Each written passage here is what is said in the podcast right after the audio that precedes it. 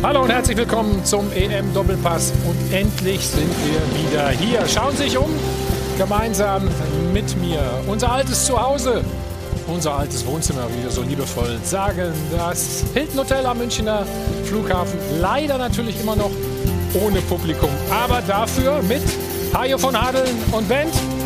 Jungs, freue mich, dass ihr wieder da seid. Alles gut? Ja? Schön. Und wir sind nicht, wieder, nicht nur wieder im Hilton angekommen, nein, wir sind auch im Achtelfinale der Europameisterschaft. Gratulieren erstmal ganz herzlich den Dänen. Gestern vier zu null Sieg gegen die Waliser und im Abendspiel dann ein hart umkämpftes zwei zu null nach Verlängerung für Italien gegen eine toll aufspielende österreichische Mannschaft. Unsere Elf will natürlich nachziehen am Dienstag. Das Spiel aller Spiele in Wembley. Deutschland gegen England. Gerade eben beginnt das Training in Herzogenaurach. Wir haben die Bilder, da sehen wir schon, Andreas Köpke dehnt sich ein bisschen, Oliver Bierhoff also, und Markus Sorg. Die Spieler werden gleich kommen. Und natürlich haben sie gestern einen relativ beschaulichen Tag gehabt. Bei bester Stimmung, bei bestem Wetter haben sie was für die Fans getan. Fleißig Autogramme geschrieben. Also, die Stimmung ist immer noch wunderbar. Alle Infos zum England-Spiel in den nächsten zweieinhalb Stunden hier von uns. Was muss sich ändern? Wer muss rein? Wer muss raus? Und zwölf Uhr fünfundvierzig sind wir natürlich auch wieder live dabei. Dann ist die Pressekonferenz in Herzogenaurach im Trainingslager. Und wir freuen uns auf Robin Gosens und Kai Havertz. Er ist Weltmeister, er ist Europameister. Oliver sechsundneunzig zum Beispiel auch dabei. Und zuletzt der Präsident des Deutschen Fußballbundes. Das heißt, zuletzt stimmt nicht ganz, er ist der ehemalige. Begrüße Sie ganz herzlich, Wolfgang Niersbach.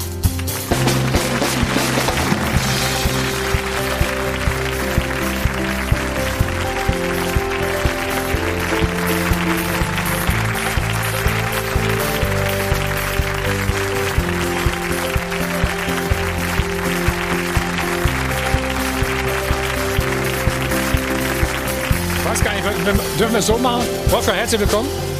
Gerne. So, man kann es sein, dass du mich eigentlich in meiner ganzen Nationalmannschaftskarriere verfolgt hast? Verfolgt, zumindest habe ich dich scharf beobachtet immer. Ja, gut. Wir haben noch mal Bilder vor fünfundzwanzig Jahren. Also neunzehnhundertsechsundneunzig, vor Mottram Hall, unserem Trainingslager. Oh, wer ist denn der Mann neben dir? Weißt du das noch? Ja, das ist der Direktor des Hotels. Paul hieß der, das weiß ich, ja. Paul? Paul, mit Vornamen. Nachnamen komme ich jetzt nicht drauf. Gut, nicht Gascoigne. Und das war das Stammhotel von, äh, von Ferguson. Äh, der hat, da haben wir doch während des Aufenthalts sogar ein Spiel gemacht.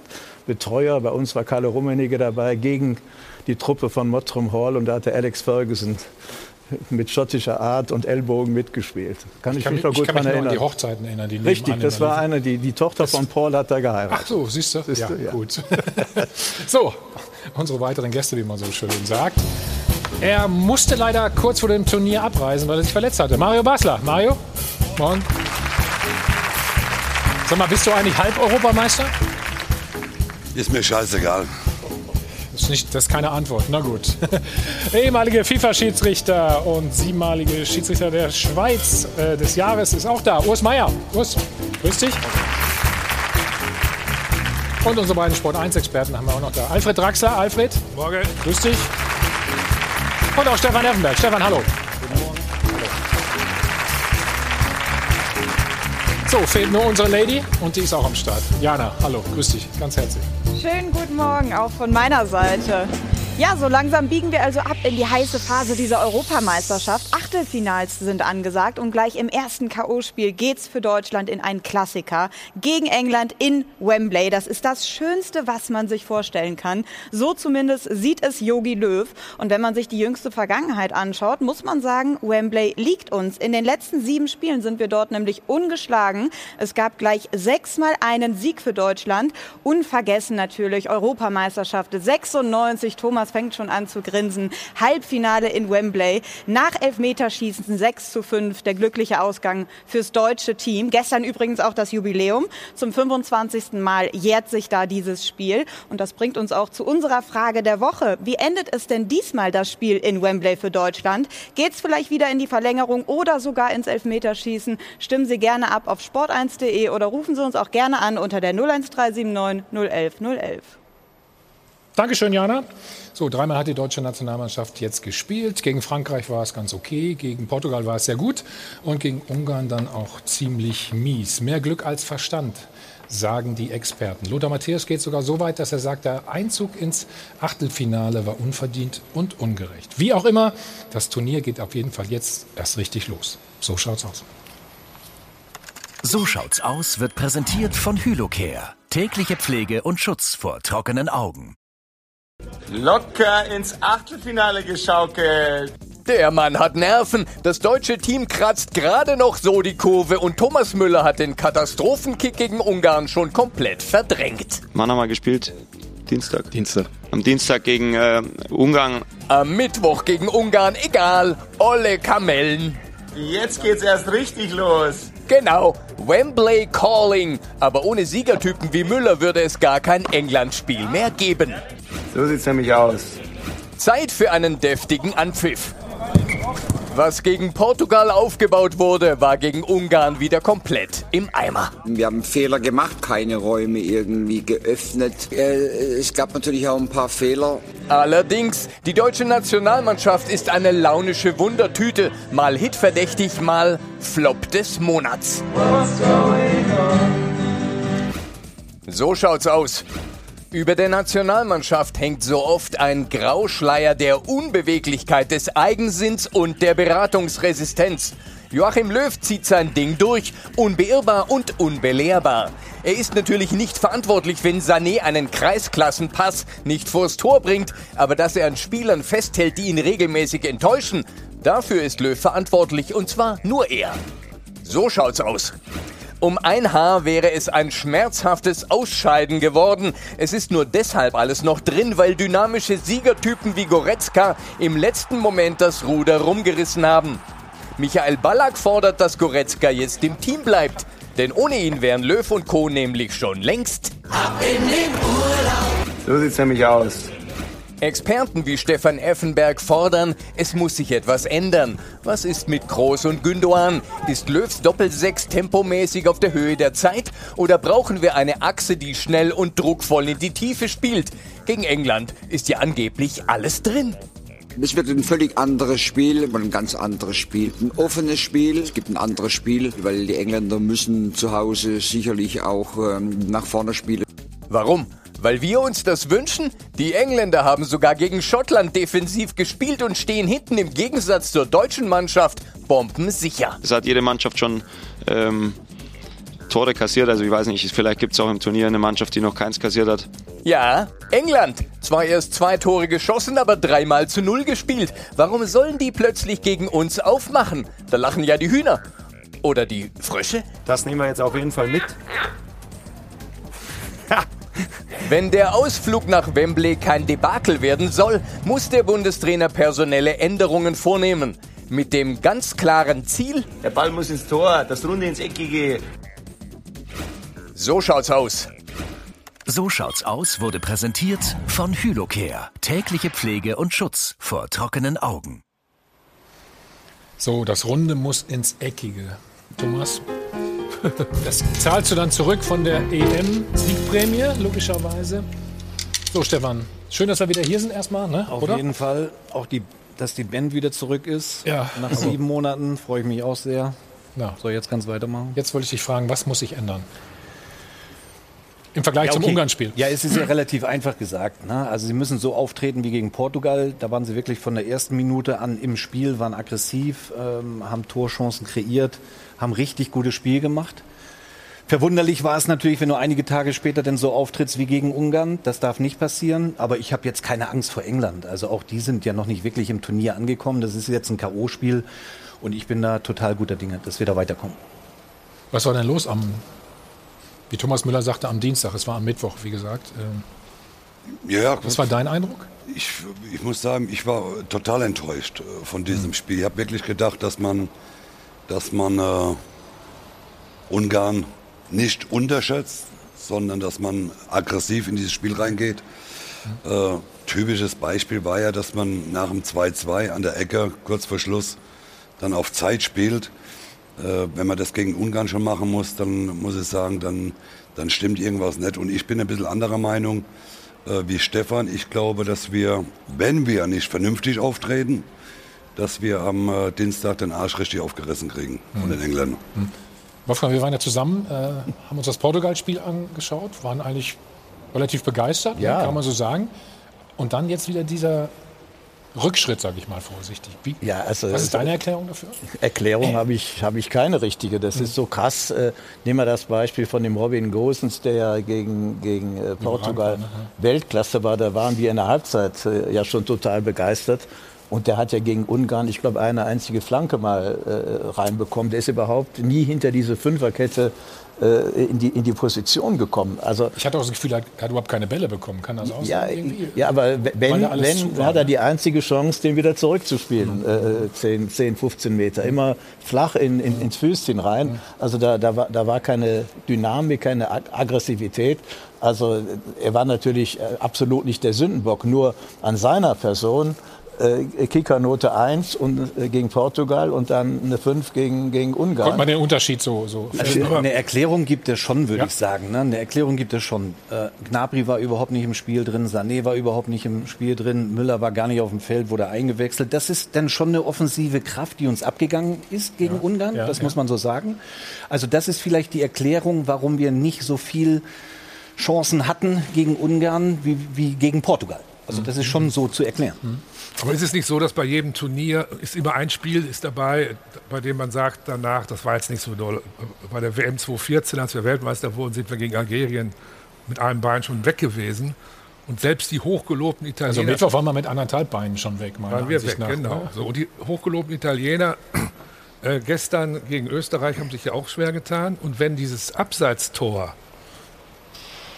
Ohne Videobeweis wäre, hätte das gezählt, weil der Linienrichter hatte die Fahne nicht oben. Mhm. Dann führt Österreich kurz vor Schluss und Italien fährt nach Hause, die, die vorher dreißig Mal nicht verloren haben.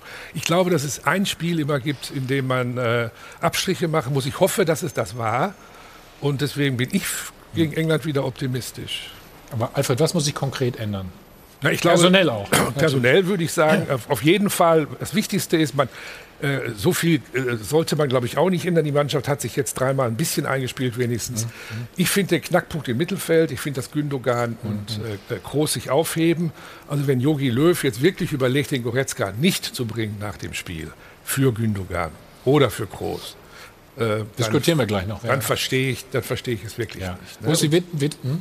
Sehen wir unsere Mannschaft schon wieder zu kritisch? Wie wird das in der Schweiz oder in Spanien, wo du lebst, ähm, Nein, ich glaube, gesehen? Ihr, ihr seht eure Mannschaft immer kritisch, mal ganz grundsätzlich. Und, äh, es ist natürlich schon so, dass, äh, dass, dass man gegen Ungarn, dass man kein gutes Spiel gemacht hat, dass man, dass man nicht richtig ins Spiel gekommen ist. Aber das hat auch etwas mit den Ungarn zu tun gehabt. Also man, man, man, man gibt immer Ungarn. Ja, was ist der Ungarn? Die sind an dieser Europameisterschaft richtig stark aufgetreten. In allen drei Spielen waren sie unglaublich stark und es war eine tolle Mannschaft. Und ja, man ist nicht in die Räume gekommen und man hat zu viele, zu viel Platz gehabt zwischen Mittelfeld und Verteidigung, wo die dann die Ungarn rein sind und, und, und. Ja, hat man gehabt. Und, aber ihr seht das immer unglaublich kritisch. Das nächste Spiel ist das Wichtigste. Ja. Jetzt kann ich wieder etwas zahlen. Und unbedingt, das ist ja gut. Aber, aber das Problem, Urs, bei uns in Deutschland ist ja nach dem Spiel Portugal. Waren wir ja schon wieder Europameister. Ja, das ist ja, die Krux daran ist ja wirklich, wir machen gegen äh, Frankreich ein ordentliches Spiel zwischen den Strafräumen. Chancen haben wir ja gegen Frankreich nicht viele gehabt. Dann machen wir ein sehr, sehr gutes Spiel gegen Portugal. Dann ist ganz Deutschland wieder der Europameister. So, dann spielen wir gegen Ungarn. Mit Glück weitergekommen. Dann wird es wieder kritisch gesehen. Ich habe ja, wir können uns daran erinnern, letzte Woche, Doppelpass habe ich noch gesagt, wir müssen gegen Ungarn erstmal gewinnen. Das war ja immer, ja, die ja. Frage ist ja, wenn wir dann gegen Portugal ein super Spiel machen, dann ist ja nur noch eine Frage der Höhe, wie hoch wir dann gegen Ungarn gewinnen. Und dass Ungarn Fußball spielen kann, das haben sie ja gegen die Franzosen gezeigt, wie sie kämpfen können. Und wenn sie dann mal in Führung gehen, tut sie natürlich auch jede Mannschaft schwer. Und wenn wir ehrlich sind, unsere Offensive hat halt am, gegen Ungarn total ja. versagt. Nur die Offensive? Naja. Ja, die Offensive, klar. Du, aber für mich ist die Offensive immer... Die, dieser Teil, der die Spiele gewinnt. Die Defensive hm. muss stehen. Wir haben gute Defensivspieler. Natürlich hat man auch den einen oder anderen Fehler. Aber in der Offensive, wenn ein Gnabry ein Totalausfall ist seit drei Spielen, hm. äh, ein Sané, der dann die Chance kriegt, von Anfang an zu spielen, der dann den Ball irgendwo in die, in die Isar geschossen hat, äh, bei seinem Eckball, äh, wenn, wenn ein Thomas Müller dann noch verletzt ist, wird dann eingewechselt, äh, der dann noch ein bisschen was versucht. Und dann ein achtzehnjähriger Musiala reinkommt, der dann das Spiel mitentscheidet, dass wir überhaupt weiterkommen. Ja, da müssen sich auch die anderen alle mal hinterfragen, ob die ihren Job, ob die irgendwie zu viel Tennis gespielt haben im Herzogenaurach bei Puma. Trotzdem muss man eins sagen, und das ist natürlich jetzt bis zum nächsten Spiel oder zum äh, diesem Turnier nicht mehr zu lösen. Man muss sehen, dass wir gerade bei dem Turnier unser größtes Defizit wirklich brutal vor Augen geführt haben. Wir haben halt keinen echten Neuner mehr. Ja. Wir haben keinen Mittelstürmer.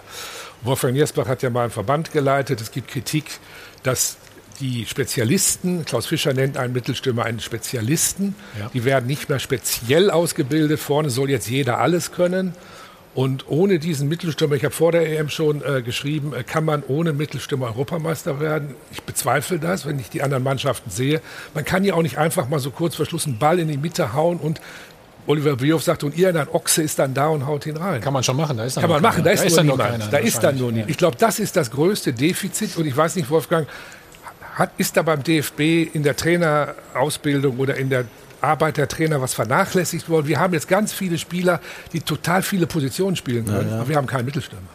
Ja, das, das ist natürlich eine, eine, eine Sache der Ausbildung der Trainer, aber auch, äh, ich meine, äh, so ein Haaland, äh, den wir gerne den, hätten, den wir nicht haben, genau. Den, ja. den wir nicht haben. Ich weiß nicht, ob das ein Produkt der Ausbildung ist, sondern einfach, wer der dieses Talent mit auf den Weg bekommen hat.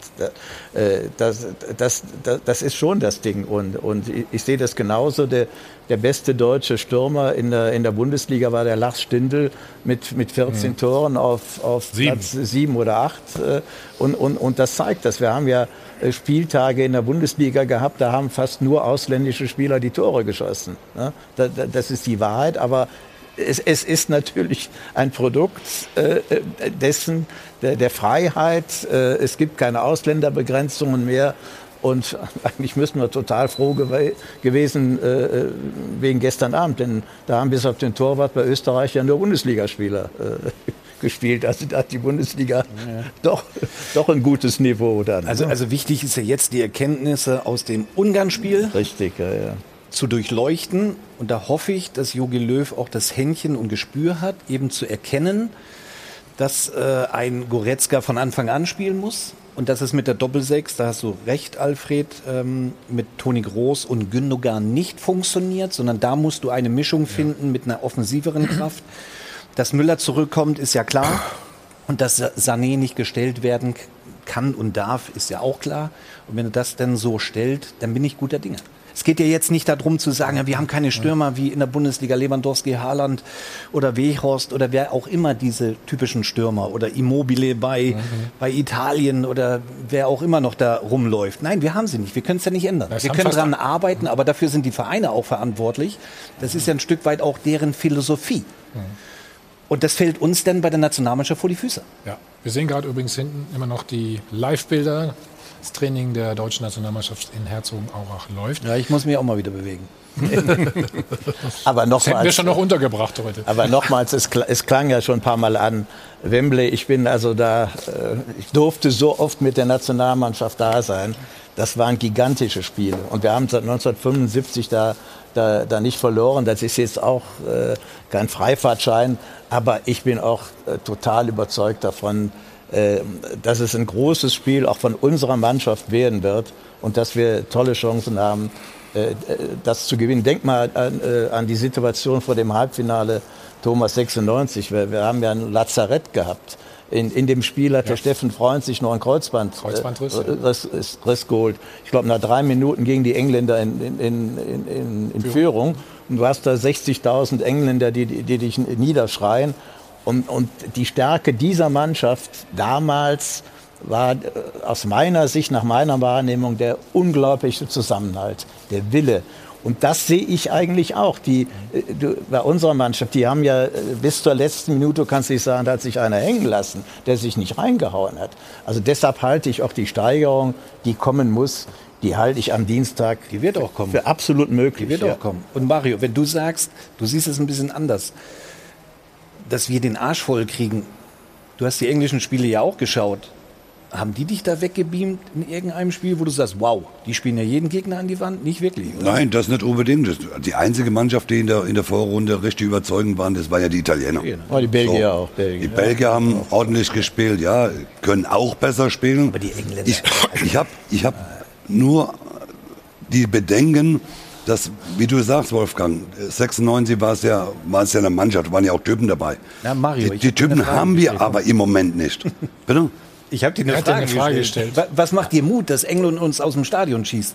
Oder ich habe nicht gesagt, dass sie uns aus dem Stadion schießen. Ich habe gesagt, ich glaube nicht, dass wir, wenn wir diese Leistung wiederbringen, wir gegen uns, haben wir nee, überhaupt gar keine Chance. Ja, und ich kann, mal, ich kann mir beim besten Willen nicht vorstellen, dass wir die große Steigerung jetzt am Mittwoch, auf einem, am Dienstag auf einmal sehen, weil wir gegen England spielen. Wir, wir haben also erstmal wenig Zuschauer, deutsche Fans werden fast keine da sein, wird auch nochmal ein großer Nachteil sein.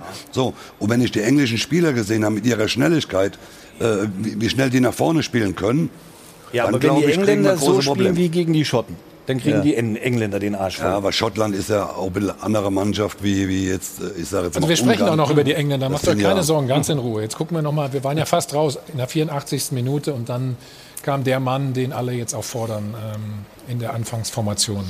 Ja, hoffentlich ist er ganz gesund, der war ja verletzt, ne, zu Beginn äh, des Turniers. Hoffentlich ist er ganz gesund. Der Formcheck der Deutschen wird präsentiert von Unibet. By Players for Players. Wir schauen also noch mal kurz auf dieses Spiel von Deutschland gegen Ungarn, insbesondere eben auf Leon Goretzka. Allzu lange ran durfte er nicht, aber immerhin lange genug, um Akzente zu setzen. In der vierundachtzigsten Minute dann also das erlösende zwei zu zwei, eingeleitet vom achtzehnjährigen Jamal Musiala. Etwas Glück, dass Goretzka da der Ball doch noch vor die Füße rollt. Aber dann aus rund vierzehn Metern knallt er das Ding ins Tor. In dem Schuss lag schon eine Menge Willenskraft. Wenn Sie sich einstimmen wollen auf das Spiel gegen England, können Sie sich auch alle Highlights rund um die E M auf sport eins punkt de oder in der kostenfreien Sport eins App anschauen. Leon Goretzka hat jetzt in vierunddreißig Länderspielen vierzehn Tore gemacht. Wir haben es eben schon öfter gehört. Er wird für die Startelf gefordert, aber die entscheidende Frage ist ja dann jetzt, für wen? Der Formcheck der Deutschen wurde präsentiert von Unibet. By Players for Players. Urs, nehmen wir erstmal eine neutrale Meinung hier vielleicht. Für wen? Ja, als erstes also er muss spielen, glaube ich, da sind wir uns einig, oder? Goretzka, ja. Äh, ja. Wie Wolfgang sagt, natürlich, wenn er fit ist, aber davon gehen wir aus. Ist der Urs neutral? Bitte? Ist der neutral, der Urs? Ich wollte ihm nur doppelt neutral. Eine Brücke bauen, das hat hast du doch gemerkt. Hat der Bellaret immer gesagt. Das werden, wir, das werden wir jetzt mal hören, ob er neutral ist. Nee, also meine, ganz klar, er hat sich, er hat sich aufgedrängt für diese, für diese Stammelf mit seiner, mit seiner Wucht, mit seiner Kraft. Und genau solche Spieler musst du gegen England natürlich auch einsetzen. Das ist eine Mannschaft, die sehr körperlich spielt. Du brauchst solche Spieler. Und äh, Goretzka, ja, den würde ich, auf jeden Fall würde ich den bringen. Um so, jetzt hast du meine Frage auch nicht beantwortet, so wie Mario eben Stefans Frage nicht. Wer muss raus? Wer muss raus? Ja gut, also das Problem ist, also wer sicher auf der Kippe ist, ist Sané. Wobei Sané ist eben auch ein Spieler, der eben schnell ist, der in die Spitze. Das Problem ist, dass die Deutschen eben diese Spieler nicht einsetzen können. Mhm. Timo Werner haben wir vorher gehabt. Mhm. Natürlich hat er eine schlechte Saison gemacht bei Chelsea. Natürlich hat er da ein Problem. Aber eben, das sind alles Spieler, auch Sané, die müssen irgendwann, das macht irgendwo baff. Oder ihr, ihr, macht, ihr macht diese Spieler oft eben mit Auspfeifen und mit, mit, mit Schlechtmachen, werden die nicht besser. Man muss die eben auch mal, man muss denen auch mal ein Vertrauen geben, oder? Und ich, ja. bin, ich bin bei dir. Man, muss, man muss mal in die, in, man hm. muss halt, was die Deutschen, was denen wirklich fehlt, dass sie mal in die Spiel, dass sie mal in die Tiefe spielen. Das fehlt mir im deutschen Spiel. Und dann würden eben diese Spiele würden auch wieder gut aussehen. Und das hat man gegen Portugal, konnte man das zum Teil. Das hat aber auch mit den Portugiesen zu tun gehabt, mit der Mannschaft. Also das ist ja nicht alles, was Gold, was dann geglänzt hat. Das war etwas auch die Portugiesen in der Verteidigung.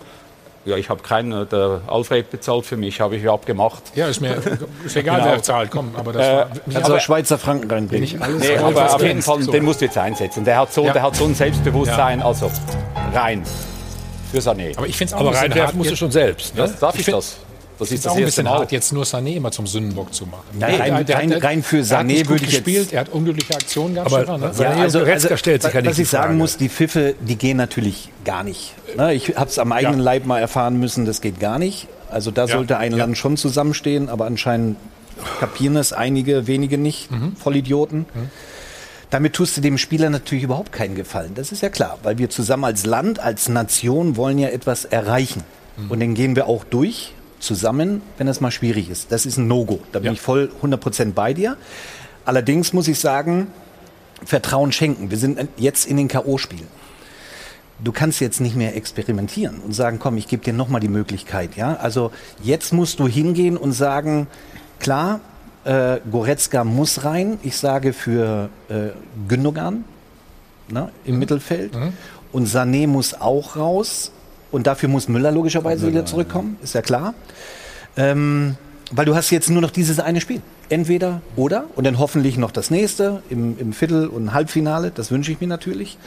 Aber jetzt ist keine Zeit zu sagen, ich schenke ihm nochmal das Vertrauen oder einen Werner. Natürlich haben die Qualitäten, aber die müssen sie dann bringen, wenn sie reinkommen von der Bank. Aber glaubst du, er wird noch ja. ein Faktor in diesem Turnier, Sané? Ganz ehrlich, glaube ich weniger. Ja.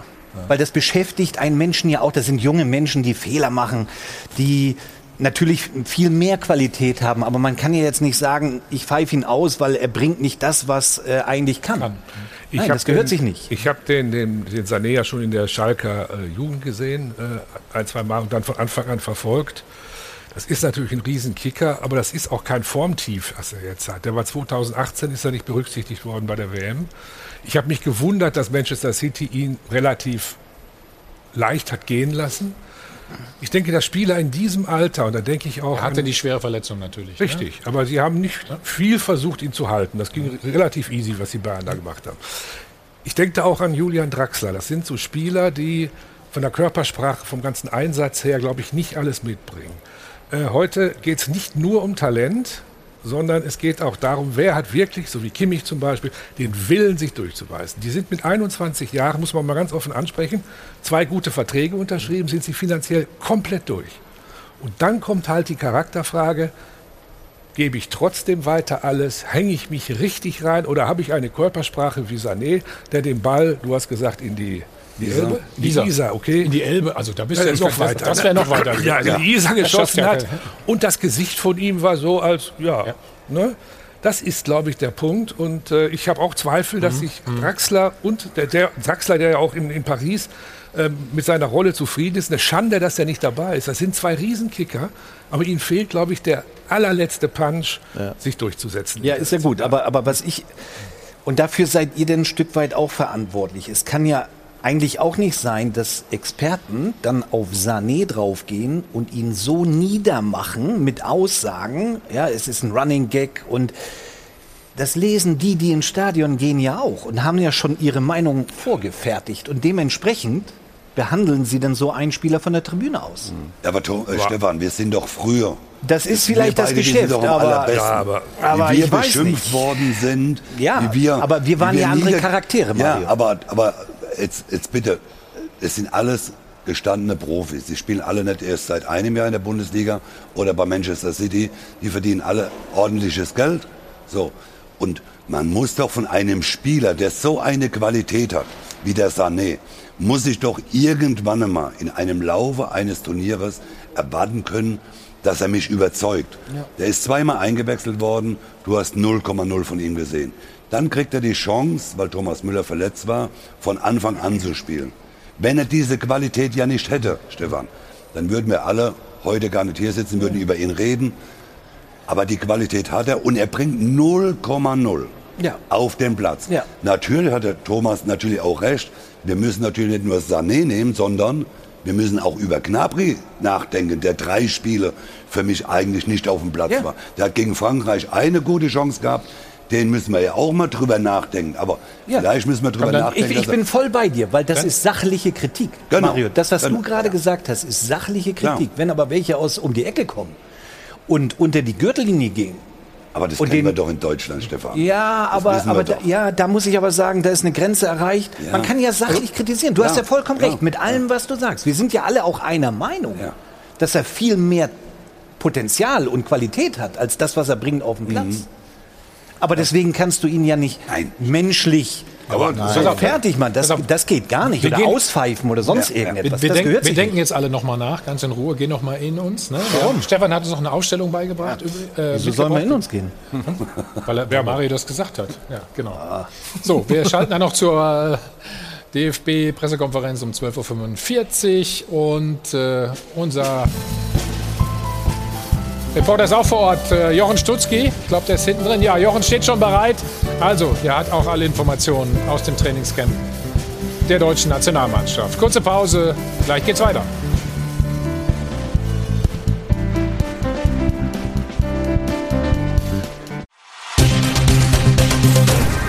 Werbung Anfang. Jeder von uns kennt und nutzt ihn, den Messenger-Dienst von WhatsApp.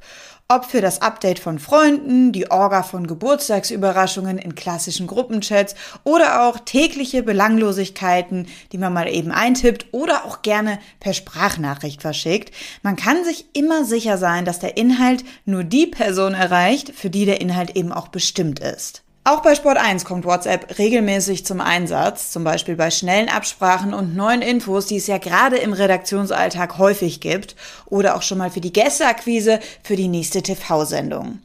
Und wenn es hinter den Kulissen hier oder da mal etwas hochkocht und die Fußballdebatten ein bisschen hitziger werden oder die Regie in der Sendepause nochmal schnell eine Anweisung ins Studio bekommen muss oder einem der ein oder andere private Chat auch schon mal zum Schmunzeln bringt, muss man sich zum Glück dank der Ende-zu-Ende-Verschlüsselung keine Gedanken machen, dass jemand anderes mitliest und die Chats privat bleiben. Falls ihr euch nochmal detailliert informieren wollt, findet ihr den entsprechenden Link zur Privatsphäre bei WhatsApp in den Shownotes. Der heißt w w w punkt whatsapp punkt com slash privacy. Werbung Ende. Live aus dem Hilton Hotel am Münchner Flughafen. Der E M-Doppelpass ist wieder zurück. Ein Stuhl ist frei und Jana hat Verstärkung bekommen von Stefan. Und Stefan? Goldrichtig aufgestellt. Expert präsentiert die Top elf der Woche. Und Stefan hat uns mal Verstärkung mitgebracht in Form seiner Top elf für das Spiel gegen England. Wir schauen einmal drauf. Es sind zwei Veränderungen. Goretzka ist drin, wie du eben schon gesagt hattest, und Müller. Dafür sind Sané und Gündoğan raus. Genau. Groß ist bei dir der alleinige Sechser. Ist das nicht ein bisschen zu offensiv für die Engländer, die ja auch eine mega Offensivpower mitbringen? Also Toni Kroos als alleinigen Sechser sehe ich jetzt nicht. Ich würde schon äh, Goretzka äh, daneben stellen, aber offensiver ausgerichtet. Ich würde die Dreierkette hinten so lassen im Ballbesitz gegen den Ball mit der Fünferkette, wo Kimmich und Gosens aus sich wieder zurückziehen. Toni Kroos, Goretzka als Sechs und Havertz schon offensiver.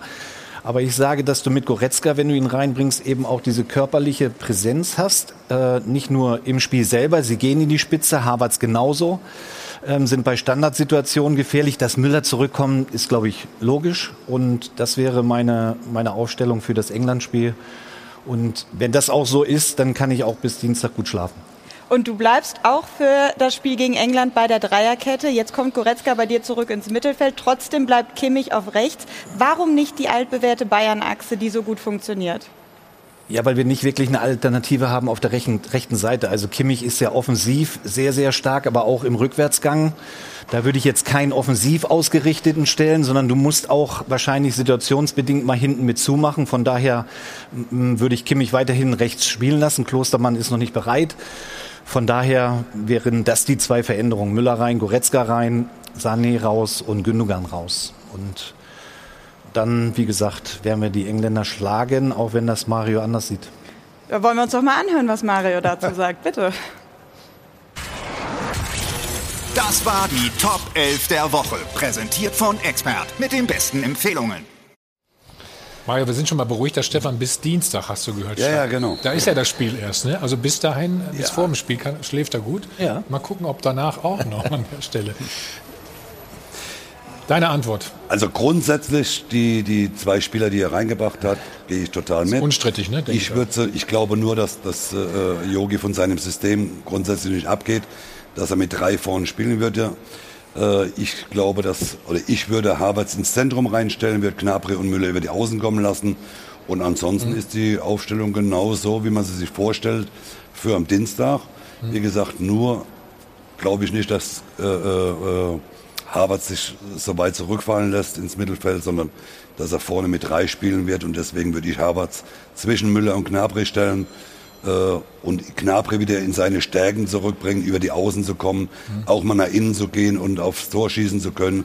Mit äh, Havertz hättest du einen großen Spieler vorne drin, haben wir ja im Champions League Endspiel gesehen, der auch mal Kopfballtor machen kann. Deswegen grundsätzlich die zwei Einwechselspieler richtig und die zwei, wo raus sind, auch richtig. Okay, dann fragen wir nochmal unseren Mann vor Ort. Jochen Stutzki, nehmen ihn erstmal dazu. Guten Morgen, Jochen, grüß dich. Schöne Grüße nach München. Du bist ja noch näher dran als wir. Wie gefällt dir denn unsere Aufstellung? Ich sag mal unsere jetzt, ne? Dann nehmen wir nicht nur Stefans.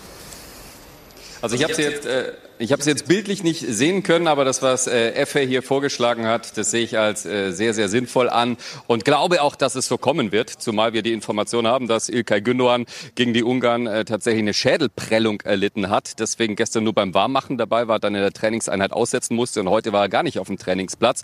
Das ist das eine. Das andere ist, dass äh, Rüdiger mit einer Erkältung erstmal passen musste, also zwei Wackelkandidaten für die Startelf gegen England und äh, so ist es nur zu logisch, dass dass eben Müller und Goretzka reinkommen und Gündoğan und Sané rausrotieren. Damit rechnen wir. Also mit Rüdiger haben wir natürlich jetzt nicht gerechnet, dass es ihm nicht so gut geht. Ähm, was glaubst du, wer würde für ihn dann äh, reinkommen in die Elf? Also wenn Rüdiger ausfallen sollte, wovon wir jetzt erstmal nicht ausgehen, dann wäre natürlich Süle in der Dreierkette die erste Alternative. Es ist relativ unwahrscheinlich, dass Joachim Löw dann deswegen auf Viererkette umstellt. Mhm. Ähm, große Thema ist natürlich personell immer äh, Leroy Sané. Wir haben auch schon diskutiert. Glaubst du, er wird noch mal ein Faktor in diesem Turnier? Das ist zumindest die große Hoffnung, die Joachim Löw hat, wenngleich er ja vor ja, ein paar Monaten und vor, auch, auch vor ein paar Wochen äh, das Leistungsprinzip ausgerufen hat. Demnach würde es schwer werden für Leroy Sané, weiterhin in der Startelf zu stehen. Allerdings muss man sagen, er hat die Zeichen der Zeit erkannt, er hat die Signale verstanden und hat gestern zum Beispiel im Training, nachdem alle schon fertig waren, die beiden Torhüter, eben äh, Bernd Leno und auch Manuel Neuer gebeten, mit ihm selbst nochmal eine Sonderschicht zu schieben.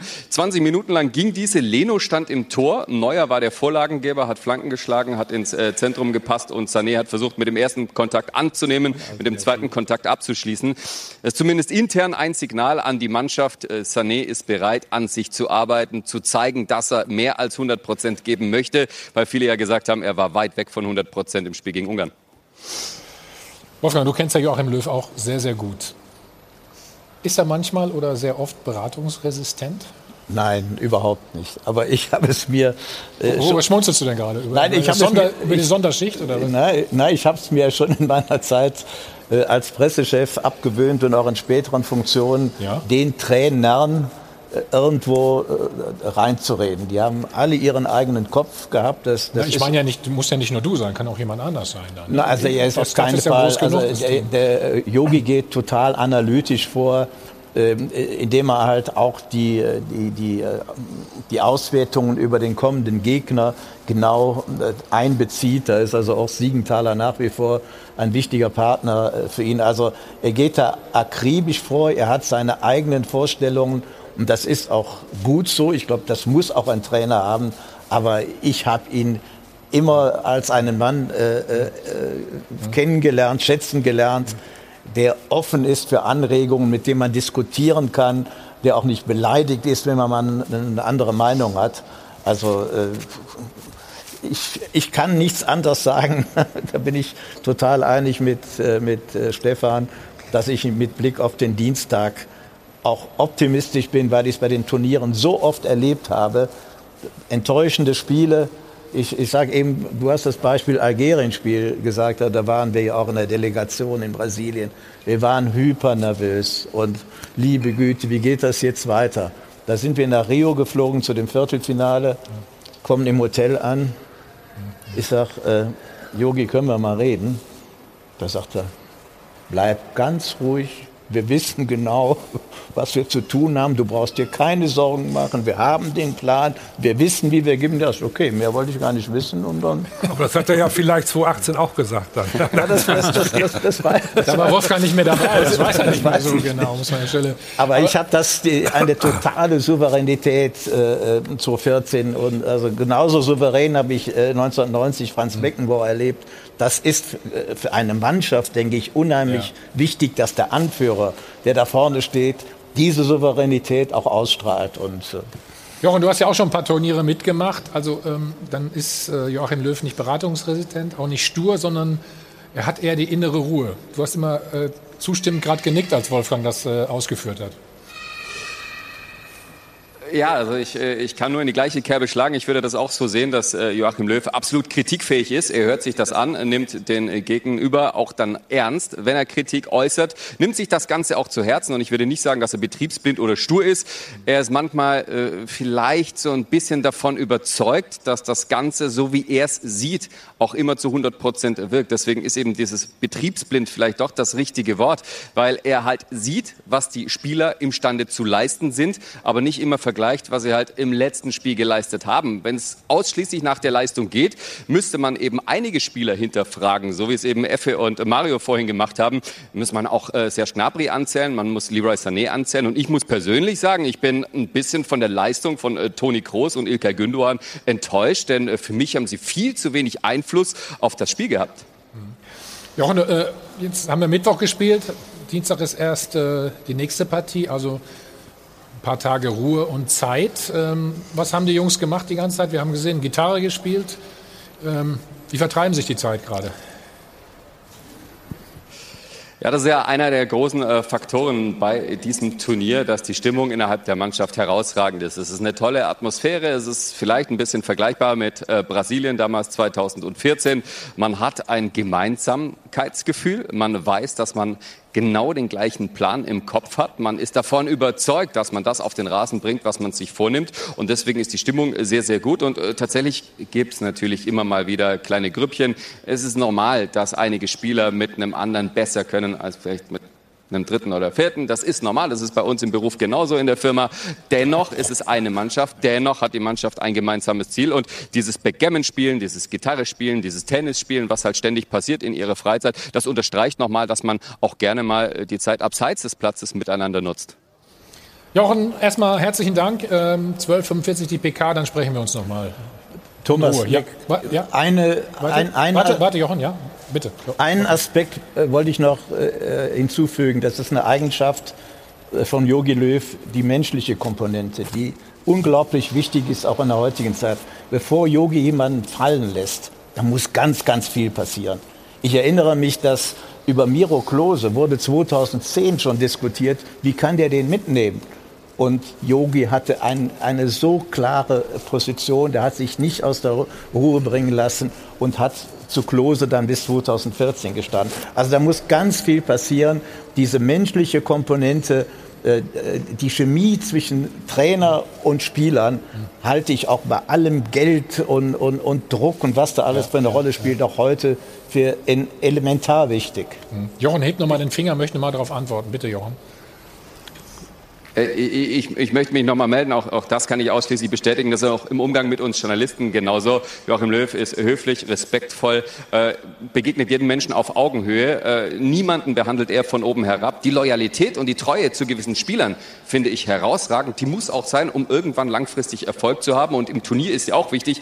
Ich wünsche mir nur manchmal zwischen den Turnieren einen Joachim Löw, der bei einer gewissen Form äh, mancher Spieler, wenn die Form halt eben nicht so da ist, auch mal einen Spieler nicht einlädt, auch wenn er monatelang dazugehört hat und dann einen Spieler nimmt, der eben eine herausragende Form aktuell besitzt. So könnte er vor einer Nominierung, vor einem Turnier den Kader auf fünfunddreißig, vierzig Spieler mal aufblasen, bisschen das Konkurrenzgefühl schüren und auch mehr Spieler insgesamt mitnehmen auf eine Reise Richtung Turnier.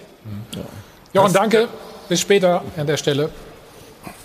Dass Jogi Löw seinen Spielern treu ist, vielleicht passt das jetzt auch dazu. Äh, äh, wir sind uns hier alle einig, dass Gündoğan äh, gegen England raus sollte. Und, ähm, Na, wenn er jetzt eh angeschlagen ist. Lass doch mal die Schädelprellung oder was er da hat beiseite. Ist es eigentlich Majestätsbeleidigung, auch mal über Toni Kroos nachzudenken? Wir sagen immer, Gündoğan muss raus. Ich meine, Toni, Toni Kroos mhm. hat genauso gespielt wie Gündoğan und spielt schon lange so. Es sind diese, diese kurzen Querpässe. Was... Warum sprechen wir nicht mal über Toni Kroos? Ist nicht unbedingt meine Meinung jetzt, ich frage nur mal. Aber das ist ja genau die Frage, Urs. Wie, wie weit geht diese Loyalität? Oder wann muss man, auch Jogi Löw mal sagen, jetzt kann ich die nicht mehr so weiterverfolgen? Also erstens mal, Jogi Löw, jetzt ist eigentlich etwas unglaublich, er ist unglaublich entspannt, weil er weiß, was passiert. Und diese Entspanntheit... Ist er das wirklich? Das ist er. Und diese Entspanntheit wird äh, strahlt auch aus gegenüber der Mannschaft. Und ich finde das wunderbar. Und dass er an Kroos festhält, also ich muss sagen, ich habe Real Madrid gesehen äh, in, in dieser Meisterschaft auch wieder und was Toni Kroos geleistet hat. Toni Kroos ist ein wichtiger Spieler und das weiß, das weiß, das weiß äh, Jogi Löw auch.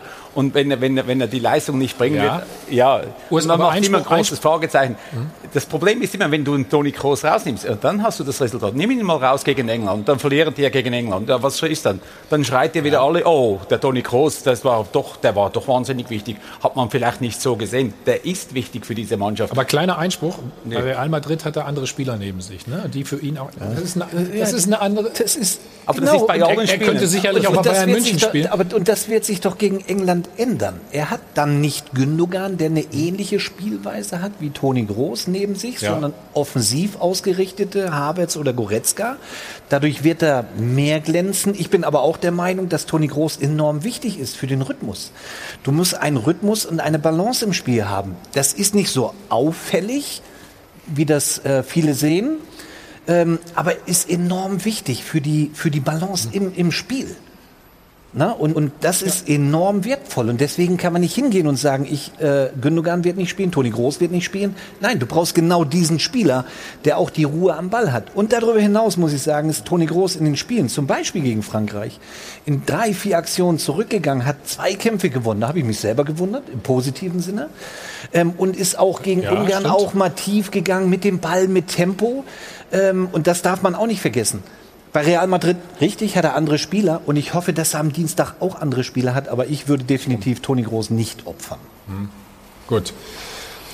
Dann reden wir gleich weiter, wie immer, ne? Ganz klar. Pressekonferenz äh, ist angesagt um zwölf Uhr fünfundvierzig. Robin Gosens und Kai Havertz. Und wir müssen, Wolfgang, natürlich auch noch über den D F B sprechen. Ne? Ähm, Strukturen und ähm, wir suchen ja vor allen Dingen einen neuen D F B-Präsidenten. Ne? Du hast bestimmt ein paar Ideen, ein paar Namen hier parat.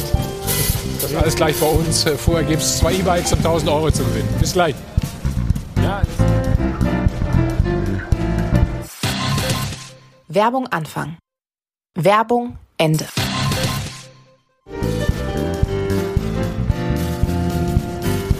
Wir sind wieder zurück, live aus unserem Wohnzimmer, wie wir es liebevoll nennen.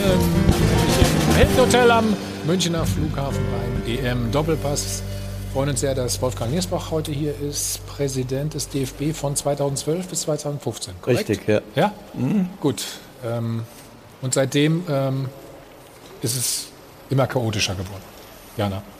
Ja, wenn wir schon einen ehemaligen D F B-Präsidenten hier haben, wollen wir das natürlich auch nutzen, um mal auf die jüngste Vergangenheit und Entwicklungen beim D F B zu schauen. In den letzten Jahren gab es viele Veränderungen, insbesondere auf der Position des D F B-Präsidenten. Vor allem zuletzt, das erkennen wir hier ganz gut, ist die Amtszeit immer kürzer geworden. Die letzten drei Präsidenten, angefangen tatsächlich mit Wolfgang Niersbach, sind allesamt vorzeitig zurückgetreten oder mussten vorzeitig zurücktreten.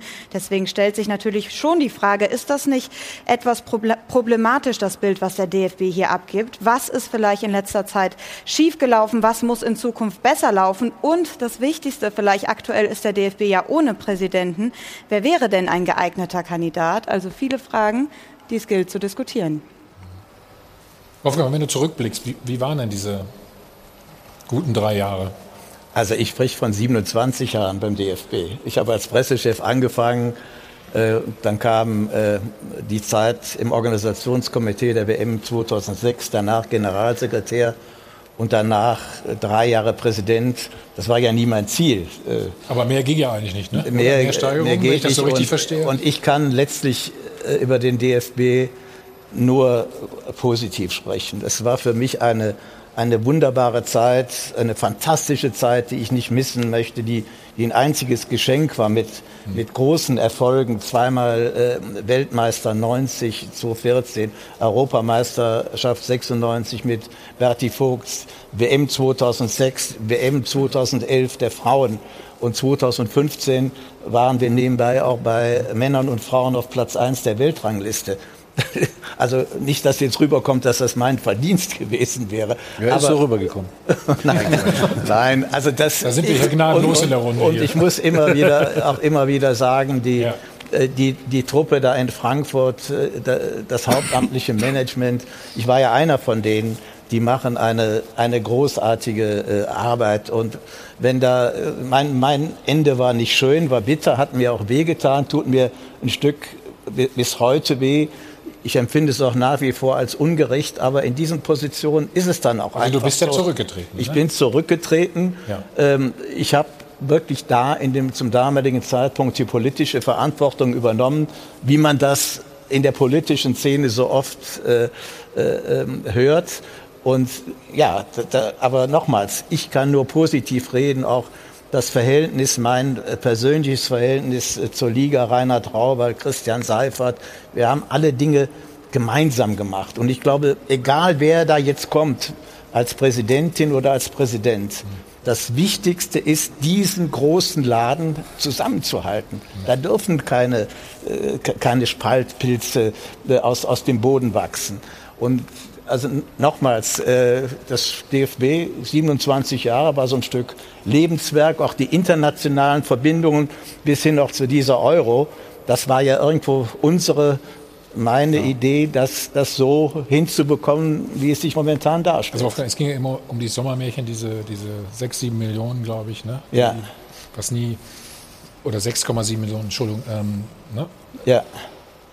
Ja, das ist, was würdest du sagen, hast du vielleicht auch falsch gemacht? Was wirfst du dir vor? Dass ich, äh, dass ich eine äh, Sache aufklären wollte, die ich bis heute nicht aufklären kann.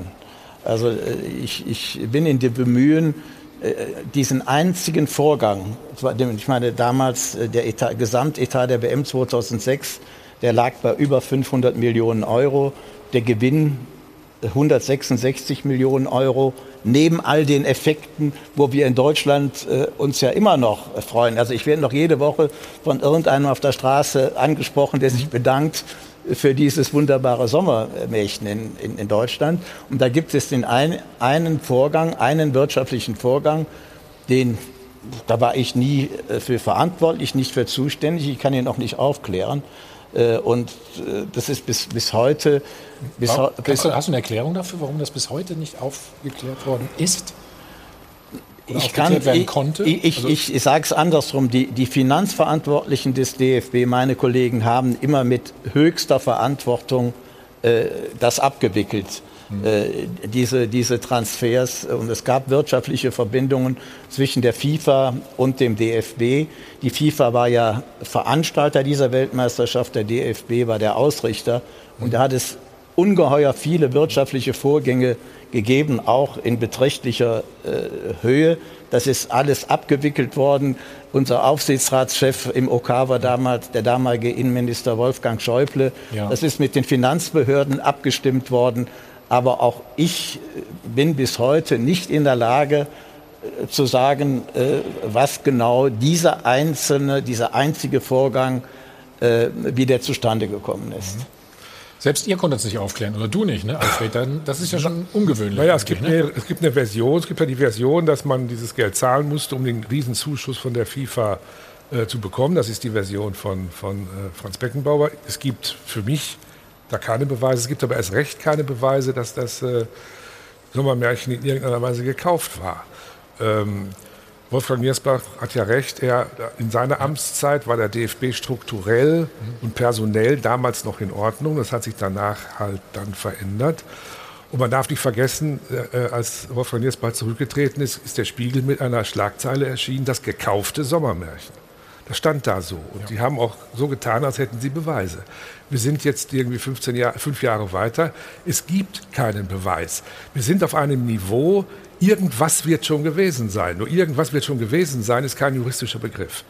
Ich glaube auch nicht, dass das aufgeklärt wird am Ende. Ich weiß nur, dass die Schweizer Behörden, Wolfgang Niersbach dort, ja. äh, war da Betroffener oder war dort äh, involviert, ist eingestellt worden. Es gab sogar eine Schadenersatzzahlung an die Herren, mhm. was ja eigentlich dann auch eine Art von, also nicht Freispruch ist, aber, äh, aber es ist zumindest ja. schon mal ein, ein, ein, ein Freispruch, der, wo, wo man sagt, wenn er noch dazu, es wurde ja nicht gesagt, mangels Beweisen, sondern es gab eine Entschädigung. Und äh, es Gut. gibt keinen Beweis für ein gekauftes Sommermärchen. Das okay. ist der Stand und darauf poche Gut. ich seit Jahren. Also Wolfgang ist damals zurückgetreten, danach kam logischerweise Mario andere Präsidenten, die sind auch nicht lange geblieben. Die mussten auch zurücktreten, ne? Naja, gut, ich meine, die Frage ist ja schon, warum die überhaupt Präsident geworden sind. Ne, ich meine, äh, Doktor Rainer Grindel ist äh, da reingedrängt worden, der wusste gar nicht warum, wieso, weshalb. Äh, äh, Herr Keller, äh, nochmal, ist ja, mag ja ein toller Präsident beim S C Freiburg sein, oder, oder, aber wenn ich einen Präsidenten sehe, der mit seinem Schülerrucksack in die D F B-Zentrale reinläuft, da muss ich sagen, da fehlen mir alle, äh, fehlen mir die Worte. Wir, wir, wir präsentieren uns ja seit Jahren. Es gibt genau auf diesem Bild sind drei Präsidenten, die für den deutschen Fußball super wichtig waren. Das war äh, Egidius Braun, das war äh, Meier Vorfelder. Meier Vorfelder, genau, und das war Wolfgang Niersbach. Die anderen drei kannst du ja völlig streichen, die muss man ja normalerweise äh, wegradieren, äh, weil das waren ja keine Präsidenten, das waren ja, das waren ja Selbstdarsteller. Also ich glaube, so. dass, wenn ich das nochmal sagen darf, ich glaube, dass, Wolfgang hat ja gerade Zahlen gesagt, auch vom Sommermärchen, das sind ja irre Millionenbeträge. Ich glaube, dass sich die Arbeit des D F B-Präsidenten und des gesamten Verbandes natürlich auch massiv verändert hat. Und ich glaube, dass bei der Frage, wer wird's denn jetzt als nächstes, man zunächst mal die Strukturfrage klären muss. Ist ja. das, ist die Struktur, dass ein Präsident da in irgendeiner Weise seine Entscheidung trifft, was eigentlich ja laut Satzung gar nicht mehr dürfte, ist das eigentlich noch richtig oder muss man eine komplette Trennung vom Ehrenamt, also von den äh, Ehrenamtlichen und dem Hauptamt, nämlich die, die eben die Manageraufgaben übernehmen, eine klare Trennung machen und das Ganze professionell gestalten, um dann zu entscheiden, welche Figuren passen dann auf welche Säule. Ich glaube, wenn der nächste, der nächste Präsident wieder, ich habe nichts gegen ihn, wieder dann, ich sag mal, einer wie Fritz Keller wird, wird er auch scheitern. Also aus meiner Sicht möchte ich schon anfügen, dass wir auch in den alten Strukturen ja ziemlich erfolgreich gewesen sind. Deshalb meine, meine These ist, das Wichtige als Strukturen, Organigramme und Hierarchien sind die handelnden Personen. Die müssen untereinander klarkommen. Da muss eine Kultur des Vertrauens da sein, wie ich sie in meiner Zeit... Aber Wolfgang, das ist ja im Moment nicht so. Die kommen ja, ich, ja nicht ich, miteinander klar. Also ich, ist ja ich, ich, hüte mich davor, ich hüte mich davor, ja, das wissen wir ja alle. Die aktuelle Situation also zu beurteilen, äh, nur mit Wissen, was ich ja auch äh, äh, lese in den Zeitungen oder äh, der ein ja, oder, andere, ja auch mit dem der ein oder andere also Mitarbeiter, der ruft mich natürlich äh, Eben, auch an. Aber das ist nicht mein Job, jetzt äh, die Arbeit Nein. von Nachfolgern äh, zu beurteilen, zu, zu bewerten, das, das ist für mich, das hat, das hat auch was mit Respekt zu tun. Man muss darauf vertrauen, dass die jetzt handelnden Personen, auf Deutsch gesagt, die Kurve wieder... Aber wie lange willst du denn noch warten? Oder wie lange? Ja, ich... ich, ich, ich oder also wir, sage ich, ich mal. Ich, ich warte. Ich mein, ja, was, was ja auf jeden Fall nicht mehr passieren darf, ist eben, dass man über die Präsidenten redet, mehr hm? über die Mannschaft oder über die Spieler. Und das war ja in der Vergangenheit so. Das war bei Grindel extrem, das war bei Fritz Keller extrem und das kann ja nicht sein, dass die permanent in der Öffentlichkeit sind, wegen irgendwelchen Problemen, ob sie eine Uhr annehmen oder wie auch immer, das darf bei einem Weltverband nicht sein. Da muss es um die Mannschaft gehen und alles drumherum. Ja. Aber da darf keine Diskussion entfacht werden in der Öffentlichkeit über die Präsidenten. Das geht, ist naja, nicht, das es, geht gar nicht. Es muss nicht nur um die Mannschaft gehen, man darf nicht vergessen, der D F B hat ja ganz groß, große Aufgaben. Ich meine, die D F L hat ja die Corona-Krise in der, in der Bundesliga ja. ganz gut gestemmt. Der Amateurfußball lag ja wirklich monatelang komplett brach. Und ich habe den für den Amateurfußball zuständigen Vizepräsidenten Rainer Koch eigentlich immer nur in irgendwelchen Streitereien, Machtkämpfen und so weiter erlebt. Genau. Es wurde der jetzt wieder, mal wieder Interimspräsident ja, ist. Ja, logisch. Ja, ja. Es ist natürlich auch so ein, so ein, so ein Ding. Es geht nicht nur um Nationalmannschaft ja. beim D F B. Da sind sieben Millionen, die Fußball spielen oder, oder Mitglied sind. Werden wir außerhalb Deutschlands äh, ausgelacht? Ja, ja, was den D F B angeht, die Außendarstellung?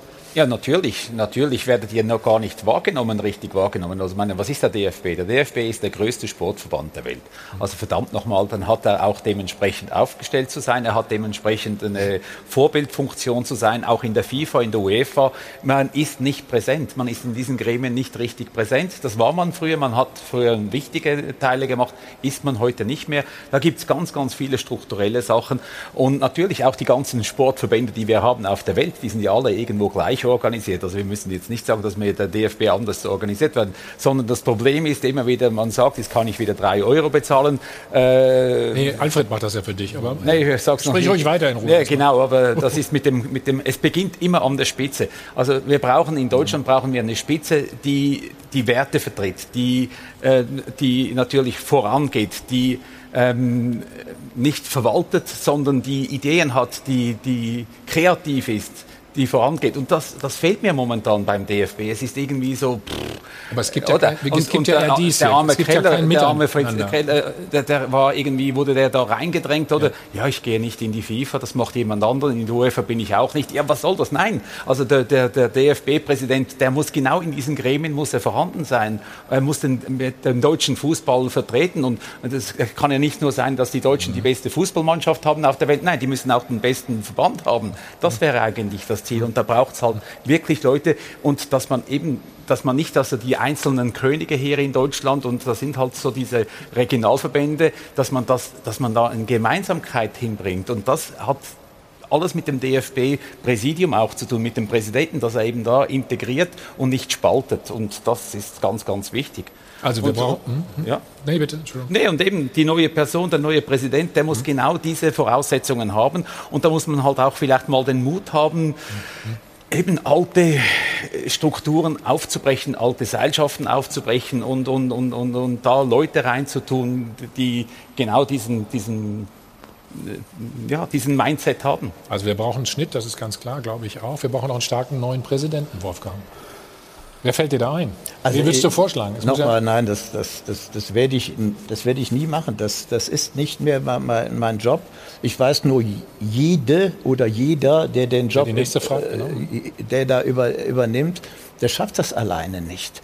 Du, also wenn, ich bin ja selber auch aus dem Journalismus damals zum D F B gekommen, und da, da waren auf der Geschäftsstelle inklusive Bundesliga nur sechzig, fünfundsechzig Leute. Ich habe mir vorher eingebildet, ich würde den D F B kennen. Ich kannte keine fünfundzwanzig Prozent. Mhm. Und eh du, eh du diese mit mittlerweile vierhundert, fünfhundert Angestellten, eh du das ganze System verstanden hast, ja, da brauchst du ein Jahr und du brauchst eine mhm. Mannschaft. Fußball ist ein Mannschaftsspiel nicht nur auf dem Platz, sondern muss es auch außerhalb äh, ja. sein. Das war immer meine Devise, und ich bin völlig beim Stefan. Es ist doch die wichtigste Aufgabe von Funktionären, wie ich auch einer war, alles zu tun für den Sport. Dass die Top-Sportler sich auf ihren Sport, auf die neunzig Minuten, auf ein Turnier Äh, konzentrieren können. Aber auch Denn, die F-Jugend, Wolfgang. Auch die ja, F-Jugend. aber äh, ja. wollte, wollte ich gerade äh, ausführen, Alfred. Ähm, das ist doch unsere Erfahrung, kannst du statistisch beweisen. Wenn die Nationalmannschaft ein erfolgreiches Turnier spielt, gehen die Mitgliederzahlen sofort in die, in die Höhe, mhm. gerade in diesem Nachwuchsbereich. Also die, die, die Lokomotive, der Motor des Ganzen ist immer die Nationalmannschaft, auch wirtschaftlich. Das Geld, was der, was der D F B einnimmt, kommt ja in, in, zu achtzig, neunzig Prozent von der Nationalmannschaft. Und der D F B ist keine Sparkasse, der dieses Geld dann, dann einsammelt und anlegt, bringt ja heute sowieso nichts mehr, sondern dieses Geld wird der Basis, wird den Landesverbänden Äh, zur Verfügung gestellt. Das sind im Jahr durchschnittlich zwölf Millionen Euro, und wenn das, wenn die, wenn die Finanzlage das äh, zugelassen hat, ist dieser Betrag auch immer erhöht worden. Unsere Bundesliga-Vereine geben von ihren Eintrittsgeldern äh, in der ersten Liga vier Prozent, in der zweiten Liga zwei Prozent der, der Einnahmen an den Amateurbereich. Ich glaube, das ist in der Öffentlichkeit gar nicht so bekannt. Mhm. Aber das ist ein Solidarmodell, was entwickelt wurde in diesem Grundlagenvertrag, als seinerzeit die, die Bundesliga sich selbstständig machte, das vorbildlich ist. Und deshalb kann ich nur wiederholen, das Wichtigste ist, diese, diese Einheit unter dem Dach des deutschen Fußballs zusammenzuhalten. Hättest also du Zeit, Wolfgang? Hättest bitte? du Zeit wieder? Oder? Es gibt die Altersgrenze von siebzig, die habe ich souverän überquert. Bevor Wolfgang jetzt gleich drei Euro einzahlt, äh, ne, wegen außerhalb des Platzes hast du gesagt, nicht nur, äh, ne? du weißt schon, was ich meine. Ähm, wenn du keinen Namen nennen willst, wie muss das Anforderungsprofil denn sein? Also, zukünftigen. In, in, in, oder kannst, du hast ja eben gesagt, der oder diejenige. Kann es auch ja, eine Frau sein? Ja, na, natürlich. Warum ich glaube, das ne? Wichtigste ja. ist, ist der Stahlgeruch äh, Fußball. Also du, du, du, du, musst, du musst dieses Netzwerk äh, Fußball begreifen, auch international. Urs, du, du weißt, wie wichtig das ist, wenn es äh, hier für die Euro, das hat angefangen äh, zweitausendzwölf, zweitausendvierzehn. Wie wir uns für die W M zweitausendsechs schon neunzehnhundertzweiundneunzig aufgestellt haben. Das braucht einen langen Vorlauf. Du brauchst am Ende Mehrheiten. Auch dieses Modell, dass wir die Euro zwanzig vierundzwanzig komplett nach Deutschland bekommen, das fällt ja nicht vom Himmel. Oder ja. da, da schickst du einen Brief hin, äh, also wir sind der größte Sportverband der Welt und möchten mal wieder ein Turnier ausrichten. So läuft das ja nicht. Du brauchst international ein Standing, auch die, die Person, sage ich, egal ob, ob äh, männlich oder weiblich, die, da, die das macht, die, braucht, die muss auch international muss die ein Standing haben, um, um, um, um, um Dinge im Sinne des deutschen Fußballs äh, okay. durchzubringen. Mario, hau mal einen Namen raus. Ich, ich, ich sehe jetzt, wie gesagt, Wolfgang hat sich ja verweigert gerade eben. Ja, deswegen bist du dran. Zu machen. Ich meine, mit Wolfgang waren wir ja sehr erfolgreich, waren wir Nummer eins der Welt. Ich könnte mir so, so, einen, so einen Lothar Matthäus zum Beispiel, könnte ich mir in dieser Position sehr gut, der, der großes Ansehen hat, Äh, im, im Weltfußball. Wir brauchen auf jeden Fall einen, äh, der wieder etwas hermacht. Im, im, wir dürfen ja gar nicht drüber nachdenken, dass wir eine Europameisterschaft spielen, haben keinen Präsidenten. Das ist ja, das ist ja, das ist ein Ding der Unmöglichkeit normalerweise. Aber mir würde, mir würde gar kein anderer einfallen im Moment wie, wie Lothar Matthäus. Stefan, der in der Öffentlichkeit also. draußen, hm? der im Fußball äh, hoch angesehen ist, äh, äh, im Weltfußball hoch angesehen, egal wo der hinkommt. Äh, der kennt alles, der kennt im Fußball, kennt er sich total aus. Äh, dem eine Mannschaft noch zur Seite gestellt, wie es Wolfgang sagt, äh, könnte ich mir Lothar sehr, sehr gut vorstellen als, als Präsident des D F B. Du auch? Ja, also jeder weiß, wie sehr ich Lothar schätze, den kenne ich seit vierzig Jahren. Aber ich halte mich wirklich ganz bewusst aus Überzeugung aus jeder äh, Namensdiskussion raus. Du musst ja nur Ja oder Nein sagen in dem Fall. Ist ja nicht so schwierig. Das ist eine Phrase. nee, nee, nee, du musst erst mal zahlen. Stefan, hast, Stefan? Äh, ich schwelge gerade in Vergangenheit so ein bisschen. Ja. Franz Beckenbauer, Günter Netzer. Ich glaube, das wären logischerweise... Aber es sind äh, auch die Altersgrenzen, Stefan. Ja, ich weiß. Deswegen schwelge ich ja in, in, so, Vergangenheit, in der Vergangenheit. Wenn wir jetzt minus zwanzig... Aber das wären natürlich... Typen, Persönlichkeiten aufgrund ihrer Erfahrung, der Erfolge, Standing im Weltfußball, die natürlich so einen Verband wunderbar von der Spitze führen könnten.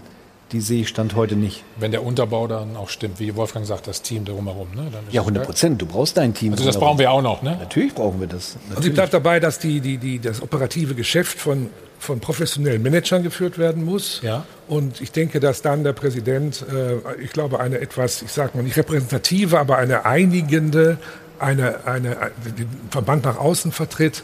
Eine moderative dann auch wahrscheinlich? Auch. Und da könnte ich mir natürlich Christian Seifert vorstellen von der D F L. Mhm.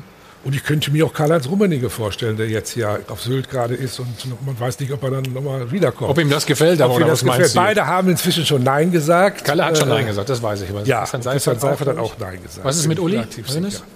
Uli Hoeneß ist auch über siebzig, ne? Oder? Darfst ja. du das dann nicht? Oder? Nein. Nein, das, das ist bei der UEFA übrigens genauso. Die UEFA hat die Altersgrenze siebzig und seit, der D F B auch. Echt? Seit wann das seit denn? Vielen, ich habe hab irgendwie den Eindruck, da bei der UEFA... Seit vielen Jahren. Also der, der Joe Biden, der kann Präsident der U S A werden, aber nicht äh, Präsident der UEFA oder des D F B. Ich dachte, bei der UEFA wäre es umgekehrt, ab siebzig. Nein, nein. Stimmt nicht, ne? Also nein, das ist jetzt gut, ebenso, dann, eben, ebenso falsch wie ketzerisch. Dann lasst uns gleich noch über den Gegner am Dienstag sprechen. Äh, über die Engländer, und wir freuen uns auch noch auf die Pressekonferenz. Dann gleich mit Robin Gosens und Kai Havertz. Nochmal die Chance für Sie. Werbung Anfang. Werbung Ende. Live aus dem Hilton Hotel am Münchner Flughafen. Endlich wieder, kann ich an der Stelle nur sagen, der E M-Doppelpass. Und Sie hören es. Hajo von Adel und Wendt stimmt an mit Football's Coming Home. Hat uns neunzehnhundertsechsundneunzig, Wolfgang, ne? Ich glaube... minütlich begleitet, ne? Es war ja auch irgendwie immer im in Mottram Hall und im Massagezimmer oder Mott, ja, da lief ja nur das Mottram Hall. Ich sehe auch immer äh, jeden Morgen äh, drei Spieler über den Golfplatz, äh, die drei Ollis, Oliver Reck, äh, Oliver Bierhoff und Oliver Kahn. Ja, das Hotel war ja mitten auf dem Golfplatz, ne? Und und für den Oliver Bierhoff hat's ja dann wunderbar geendet. Die Szene sehe ich auch noch im Endspiel, wo wo Berti, der das ja damals wirklich klasse gemanagt hat, unter diesen erschwerten Rahmenbedingungen, wie der Mehmet Scholl ausgewechselt wurde und der wollte nicht runter. Und Bierhoff wurde dann eingewechselt und macht die zwei Tore. Zweite natürlich total unhaltbar. Also das ist... Das spielt überhaupt keine Rolle mehr. Aber die drei Ollis haben wirklich Golf gespielt oder ja. haben hat Olli wie Sané dann Sonderschicht eingelegt. Ein, wir hatten da einen extra Trainingsplatz, haben die ja gebaut. Ja, ja. Da, ne? So innerhalb, klein, innerhalb der, so? der erste der war der Platz in Macclesfield. Da sind wir einmal gewesen, da lagen doch Glasscherben auf dem Platz. Und dann, ja. dann war die Alternative, Gut. innerhalb des Quartiers zu trainieren. Also es war vor fünfundzwanzig Jahren, dürfen wir nochmal sagen, also wir reden von, von früher und Football's Coming Home war damals ja, super. Ähm, das Lied der Europameisterschaft. Aber ähm, es scheint wieder in zu sein, das ganze Lied. Die Szene der Woche wird Ihnen präsentiert von L E D Vans. Smartes Licht für zu Hause.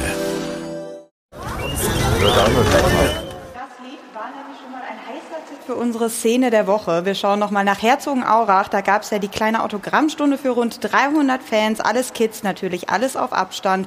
Und da haben dann Hummels und Müller mal ein Liedchen angestimmt. Wir hören es uns mal an.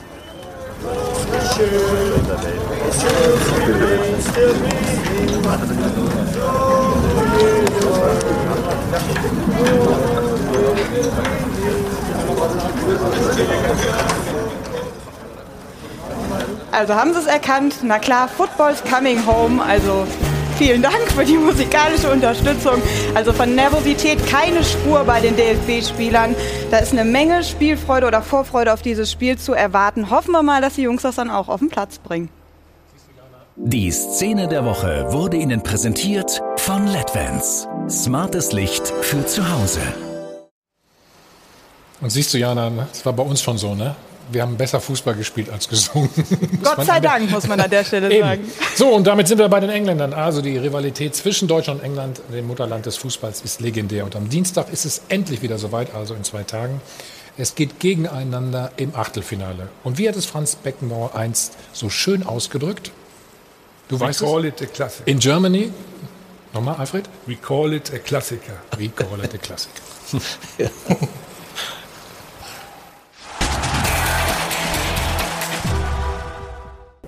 Mythos Wembley-Stadion, magischer Sehnsuchtsort des Fußballsports und untrennbar verbunden mit deutschen Mannschaften, die dort außer im W M-Endspiel neunzehnhundertsechsundsechzig England meistens bezwingen konnten. So auch im E M-Halbfinale neunzehnhundertsechsundneunzig, als im Elfmeterschießen Gareth Southgate entscheidend scheiterte. Der heutige Nationaltrainer bekommt nun die Chance, die damalige Schmach abzumildern mit einem Sieg im Wembley-Stadion gegen Deutschland. Aber Southgate steht wegen der unansehnlichen Auftritte seines Teams in der Kritik, wie auch Stürmerstar Harry Kane, der noch nicht getroffen hat. Andererseits ist Southgates Team hocheffizient. Sieben Punkte in der Vorrunde mit nur zwei erzielten Toren und hinten steht immer noch die Null. Alle erwarten ein Duell auf Augenhöhe. Und die muntere englische Presse kramt wieder einmal alle gängigen Klischees hervor und setzt auf Attacke. Diese deutschen Glückspilze haben keinen Plan und sind nur ein verlorener Haufen Einzelspieler, schreibt The Athletic. Aber auch ein berühmt gewordener Ausspruch, wonach Fußball ein einfaches Spiel sei, bei dem zweiundzwanzig Männer einem Ball hinterherlaufen, ist wieder in Mode. Der einstige Torjäger Gary Lineker hat sich selbst zitiert und endete mit: Wie wir wissen, ja, am Ende gewinnen irgendwie immer die Deutschen. Stefan, auch am Dienstag? Ja, bin ich mir sicher, hm. weil wir genauso auftreten werden wie gegen Portugal von Anfang an. Es wird ein anderes Spiel, ist ein anderer Gegner, taktisch anders und das wird uns in die Karten spielen. Da bin ich mir ziemlich sicher und deswegen lege ich mich fest, dass die Engländer fünf Stück kriegen. Du hast es auch begründet in deiner... Wie viel Elfmeterschießen? Ach so, du musst weiterdenken, nicht anfangen zu lachen und mich komisch anzugucken. Das habe ich in der Hektik jetzt mitbekommen. Du weißt, sechsundneunzig war es nicht so ganz einfach, fünf Schützen zu finden. Das können wir auch nochmal ausdiskutieren gleich. Stefan, und du hast es auch begründet in deiner T-Online-Kolumne. Das schauen wir uns natürlich auch an. Da ist es. England ist bisher... der leichteste Gegner für die deutsche Mannschaft. Wow. Genau, hört das sich jetzt so... Ja, ja, ich begründe das ja jetzt. Ja, sollst du auch. du das auch. Bitte. So, wir hatten die Gruppe mit dem amtierenden Weltmeister, Frankreich, Europameister, Portugal. Und wie wir jetzt alle wissen, Ungarn als unfassbar schweren Gegner, die haben wir überstanden. Äh, die Engländer selber sind ja im Turnier auch noch nicht angekommen. Die Offensive, was sie ja eigentlich so auszeichnet, äh, mit Harry Kane vor allen Dingen, äh, überhaupt noch nicht in Erscheinung getreten, mhm. äh, null Torgefahr und von daher bin ich mir ziemlich sicher, dass wir das Spiel gewinnen werden. Mhm. Der Druck liegt ja auch bei den Engländern. Sie spielen zu Hause, okay, hatten jetzt noch keine Reisestrapazen, wie auch immer, aber das ist jetzt kein Argument. Ähm, aber der Druck ist bei den Engländern, weil natürlich, auch wenn das eine junge Mannschaft ist, erwartet wird, dass sie endlich mal wieder einen Titel holen. Äh, und ich glaube, dass sie mehr Respekt und Angst vor uns haben, als dass es andersrum ist. Mhm. Trotzdem, Sie haben ja Ihren Stil ein bisschen geändert, ne? Am Anfang. Sie haben sehr viele junge Spieler, das muss man sagen. Also ne? Sehr viele gute junge Spieler auch. Aber Sie haben, sind die einzige Mannschaft ohne Gegentor. Ähm. Nee, mit den ja, Italienern, mit den Italienern Entschuldigung. Ja, die Italiener haben ja gestern eins bekommen. Ja, aber in, in der Vorrunde meine ich genau, jetzt. Ne? Und genau. äh, sie spielen ja auch eher defensiv. Tun sie uns wirklich den Gefallen, weil sie den Druck haben, dass sie mehr nach vorne machen werden? Also ich glaube, dass der Druck schon mehr auf den Engländern liegt, weil, wie Stefan schon sagt, die spielen zu Hause. Also vom Grunde her können sie jedes Spiel jetzt dann, glaube ich, zu Hause spielen. Das ist Halbfinale, Viertelfinale und Finale, glaube ich, alles in England. Wenn es so bleibt. Äh, mit Viertelfinale weiß ich gar nicht auch. Ja, ist auch egal. Ja, aber, aber fast nur, ne? Genau, auf jeden Fall äh, glaube ich schon, dass der Druck mehr auf den Engländern ist. Mhm. Aber ich glaube auch, dass die Engländer mehr nach vorne spielen müssen, weil sie natürlich auch wissen, dass wir vielleicht auch in der Defensive ein bisschen anfällig sind, weil wir ja in jedem Spiel äh, Tore bekommen haben. Und äh, die Defensive ist bei, bei England nun mal sehr, sehr stark, muss man sagen. Harry Kane, mhm. Gott sei Dank hat er noch nicht getroffen. Das soll auch so Dienstag auch noch bleiben. Mhm. Aber ich hoffe nicht, dass der am, am äh, Dienstag dann eine Idee kriegt und sagt, jetzt muss ich mal langsam anfangen zu treffen. Und dann wird es natürlich für uns sehr, sehr schwierig. Mhm. Oh, es wird immer von dem Mythos Wembley gesprochen, ne? Ist, ist der Heimvorteil ausschlaggebend äh, in dieser Partie am Dienstag? Nein, ich glaube Wir auch. fühlen uns da ja auch sehr wohl, haben wir gerade schon Ja, eben, das gesagt, denke ich auch. Und äh, ich glaube eben nochmals auch die Geschichte. Und das ist schon in den Köpfen, oder? Und die englische Mannschaft, ich meine, das ist bei allen Turnieren immer dasselbe. Also erstens mal sind sie noch nie mit einem Sieg in ein Turnier gestartet. Das ist das erste Mal. Das ist schon mal gut ja. für die Engländer. Aber die träumen natürlich immer noch von neunzehnhundertsechsundsechzig. Und dann merkt man, bei allen Turnieren ist immer wieder dasselbe. Dieses, dieser Druck, der auf dieser Mannschaft liegt, endlich mal diesen Titel zu holen, oder? Und diese Mannschaft, die wir jetzt haben, die haben sehr viel Talent. Aber sie haben auch sehr, sehr viele junge Spieler, die noch keine Erfahrung haben. Und ich denke tatsächlich, dass der Druck in England, im Wembley-Stadion gegen die Deutschen mehr bei den Engländern ist. Und mhm. das Wembley-Stadion ist natürlich ein geiles Stadion. Das muss man, das ist, und jeder Junge, also ich bin so aufgewachsen, ich wollte mal ins Wembley, oder? Und das alte Wembley, das hat ja noch eine runde Rennbahn gehabt. Ja, ja. Wie oft das, durftest du da? Ich äh, glaube, zwei oder drei Spiele habe ich gehabt, ja. weil Arsenal hat dann auch noch eine Zeit lang im Wembley ah, ja, gespielt. Äh, und äh, das war aber richtig geil. Aber die Garderobe, die ich da anfand im alten Wembley-Stadion, also das war die Besenkammer Nummer eins im ja. europäischen Fußball. Also schlimmer geht's gar nicht. Die haben das wirklich verpasst. Stimmt, ja. Die haben das Wembley-Stadion gebaut und haben nicht vergessen, dass auch noch Schiedsrichter irgendwo sich umziehen sollten. Na gut, also so hat's ja auch ausgesehen. Es war wirklich eine Besenkammer. Aber nee, Wembley. Ja, immerhin musstet ihr euch nicht irgendwo im Bus umziehen. Ja, die die, die Kabinen waren nicht besser. Die, wollte ich gerade sagen. Was sind deine Erinnerungen an Wembley? Ja, auch, hast du auch das gespürt? Ich habe auch, wir wollten, Aura? Ich glaube, das war in der Ära Jupp Derwal, da war ich zum ersten Mal als Journalist in, in Wembley und da konnte am Vorabend nicht trainiert werden, weil da so ein Hunderennen stattfand. Hm. Ne? Und da waren wir als Zuschauer auf der Tribüne und, und, und der Klaus Allofs damals, der hat auf einen, so einen Windhund sogar äh, gewettet, der ist dann als letzter ins Ziel gehumpelt. Oder Ziel gehumpelt. Das, da, da war ich zum ersten Mal in Wembley und ich, die, die Szenen sechsundneunzig in der, in der Kabine, die, die, die, die stank ja und da, da, ne, ja. da kam Helmut Kohl noch in, in die Kabine und Äh, voller, voller. Äh Komm, die Kabine war voll damals. Als ja, und der, der, also Mehmet, der Mehmet, der wurde dann gefragt, ja. äh, also lieber Herr Scholl, wie war das, als der Helmut Kohl zu Ihnen in die Kabine kam? Hat er gesagt, eng. Ja, das stimmt ja, ja alles. Ne? Und, und für, für Dienstag, äh, da könnte man ja auch die Engländer fragen, wo ist denn eigentlich der schnellste Ausgang von, von Wembley, ne? Take Southgate in Erinnerung an, äh, an äh, oh. Ist das jetzt eine Phrase oder? Ja, das nee. ist doppelt. Ja. Das ist doppelt. Nee, das war schon wieder, das war schon wieder so zum Nachdenken, dass das, das, drei das, Euro hebt, kriegst. das hebt, genau, das hebt sich gegenseitig. Das wieder drei Euro. Lass uns mal zurück zum Spiel gehen und ja. ähm, hören, worauf es ankommt. Jordan Anderson äh, von der englischen Nationalmannschaft. Well, they're still a very good side. You know, look at the players they've got. Sie sind immer noch richtig gut. Schauen Sie sich diese Mannschaft an. Top-Qualität, wohin man schaut.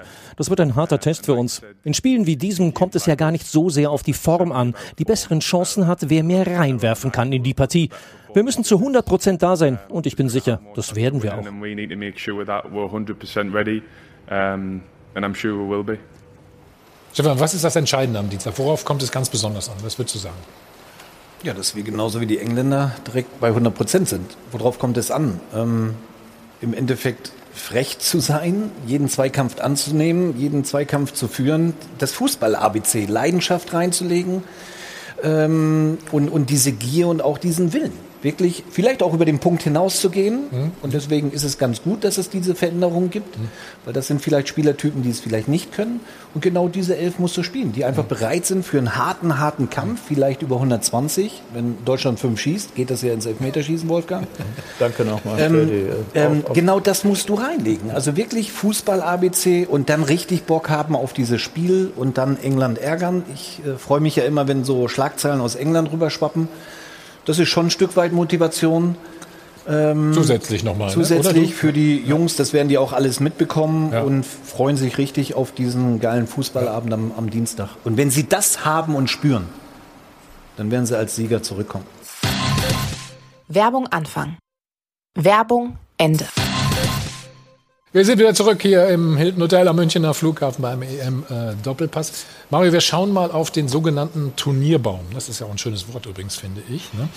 Wenn man auf dem Papier sieht, das ja gar nicht so schlecht für uns aus. Ne, nee, wir, wir sind natürlich Oder? schon in der, in der äh, besseren Hälfte, wo, wo die starken Gegner sind ja äh, auf der anderen Seite. Und von daher ist mit England und dann haben wir, glaube ich, maximal Holland, was wir eigentlich als große Nation... Äh, also den Sieger aus Schweden, Ukraine hast du schon abgehakt dann, wenn wir weiterkommen? Ja, also bitte. Also da hätten wir ja früher nie drüber nachgedacht, dass Schweden oder Ukraine gegen uns eine Chance hätte. Freilos. Das, ja, das ist, da, da muss ja so vorbeimarschieren. Also bitte. Aber die, die, die, die Qualität, die hat die Mannschaft. Und wenn wir England überstehen, dann äh, glaube ich, haben wir eine große Chance, auch richtig weit zu kommen. Sogar bis ins Finale. Gut, Holland, wie gesagt, könnte ein Gegner werden.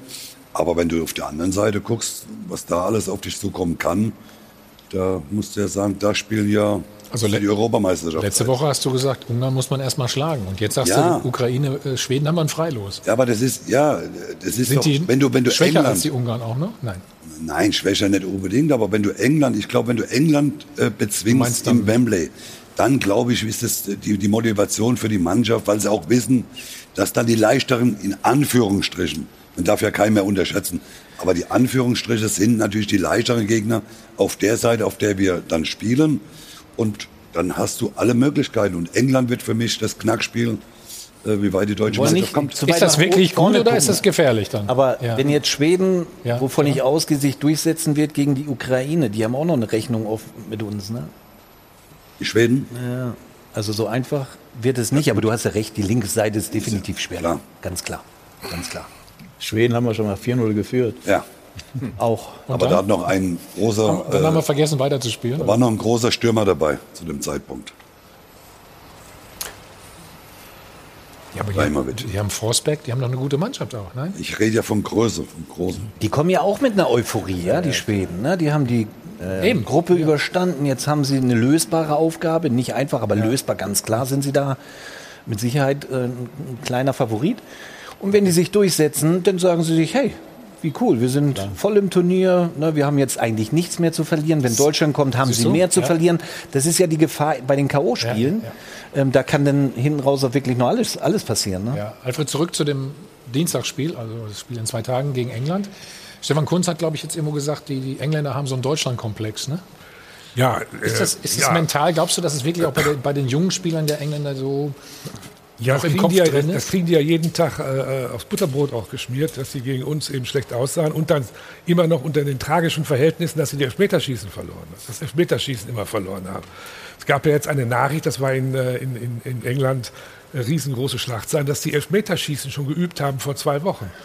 Und äh, das ist halt ein Trauma, was die haben und das kann hemmen. Aber ich glaube schon, dass es unterm Strich ein fünfzig fünfzig Spiel wird, wenn man sich also Jadon Sancho erlauben kann, auf die Bank zu setzen. Scheint die Mannschaft nicht ganz so schlecht zu sein. Und äh, ich glaube einfach, dass es ein fünfzig fünfzig Spiel ist. Es kostet sechs Euro, zweimal fünfzig fünfzig Spiel. Bitte bezahlen. Hast noch Geld? Soll er was leihen? fünfzig fünfzig Spiel? Ja, fünfzig fünfzig Spiel. Mario ist der Kassenwart, da kann ich jetzt... Komm, sechs Euro rein, du hast zweimal gesagt. Ich kann da was leihen, Alfred. Nee, ich hab, ich hab, ja. Urs, aber glaubst du, dass es eine Rolle spielen könnte, was ich gerade äh, Alfred gefragt habe, dass... die Engländer immer denken, erstmal denken sie hoffentlich kein Elfmeter schießen. Und, äh, das ja, auf jeden Fall. Das auf jeden Fall. Meine, sie sind, äh, zweitausendvier sind sie auch im Elfmeterschießen ausgeschieden. Also die Elfmeterschießen, die verfolgen mhm. natürlich die Engländer schon. Und auch da ja. haben sie geübt vor dem, äh, vor dem Spiel und es hat auch nichts genutzt. Oder? Also das ist, es kommt ja immer dann, es kommt immer, diese, diese Gedanken kommen immer dann, wenn es eng wird, wenn's, wenn's, wenn's eng wird.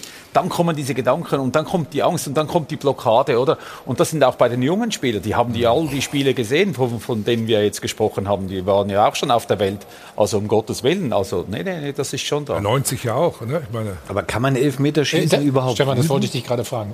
Hast du das mal geübt? Du hast auch Elfmeter geschossen, oder? Hast du das ich bewusst, hab auch Elfmeter, ja. Bewusst du, trainiert? Du hast halt deine Spieler, die überzeugt sind, zum Punkt gehen. Der eine geht zum Punkt mit zwei Gedanken. Ich bin immer mit einem Gedanken hingegangen. Der ähm, war w- welcher? Weißt du das noch? Nein, ich wusste genau, welche Ecke. Weißt du, wo du hinschießen wolltest? Genau, ganz okay. klar. Flach, scharf, hoch. Ähm, so, so bin ich zum Punkt gegangen. Das muss sich ja erstmal entwickeln. Ich glaube, dass die Engländer sich nicht von Anfang an damit beschäftigen, um Gottes Willen. Damit werden sie sich beschäftigen, wenn es so ist. Und dann wird das, in die, das Herz in die Hose rutschen und sagen, jetzt müssen wir hier bestehen im Elfmeterschießen, sollte es so weit kommen. Aber dann brauchst du Spieler, die einfach überzeugt sind und, und das auch ausstrahlen. Das wird schwierig für den Trainer. Ich habe es oft genug erlebt, dass ein Trainer, Ottmar Hitzfeld zum Beispiel oder auch ein Jupp Heynckes, die dann gesucht haben nach fünf, weil ja, es gab ja. nur noch drei oder vier, weil die anderen schon die Schuhe aus hatten. Ja, ja, ja.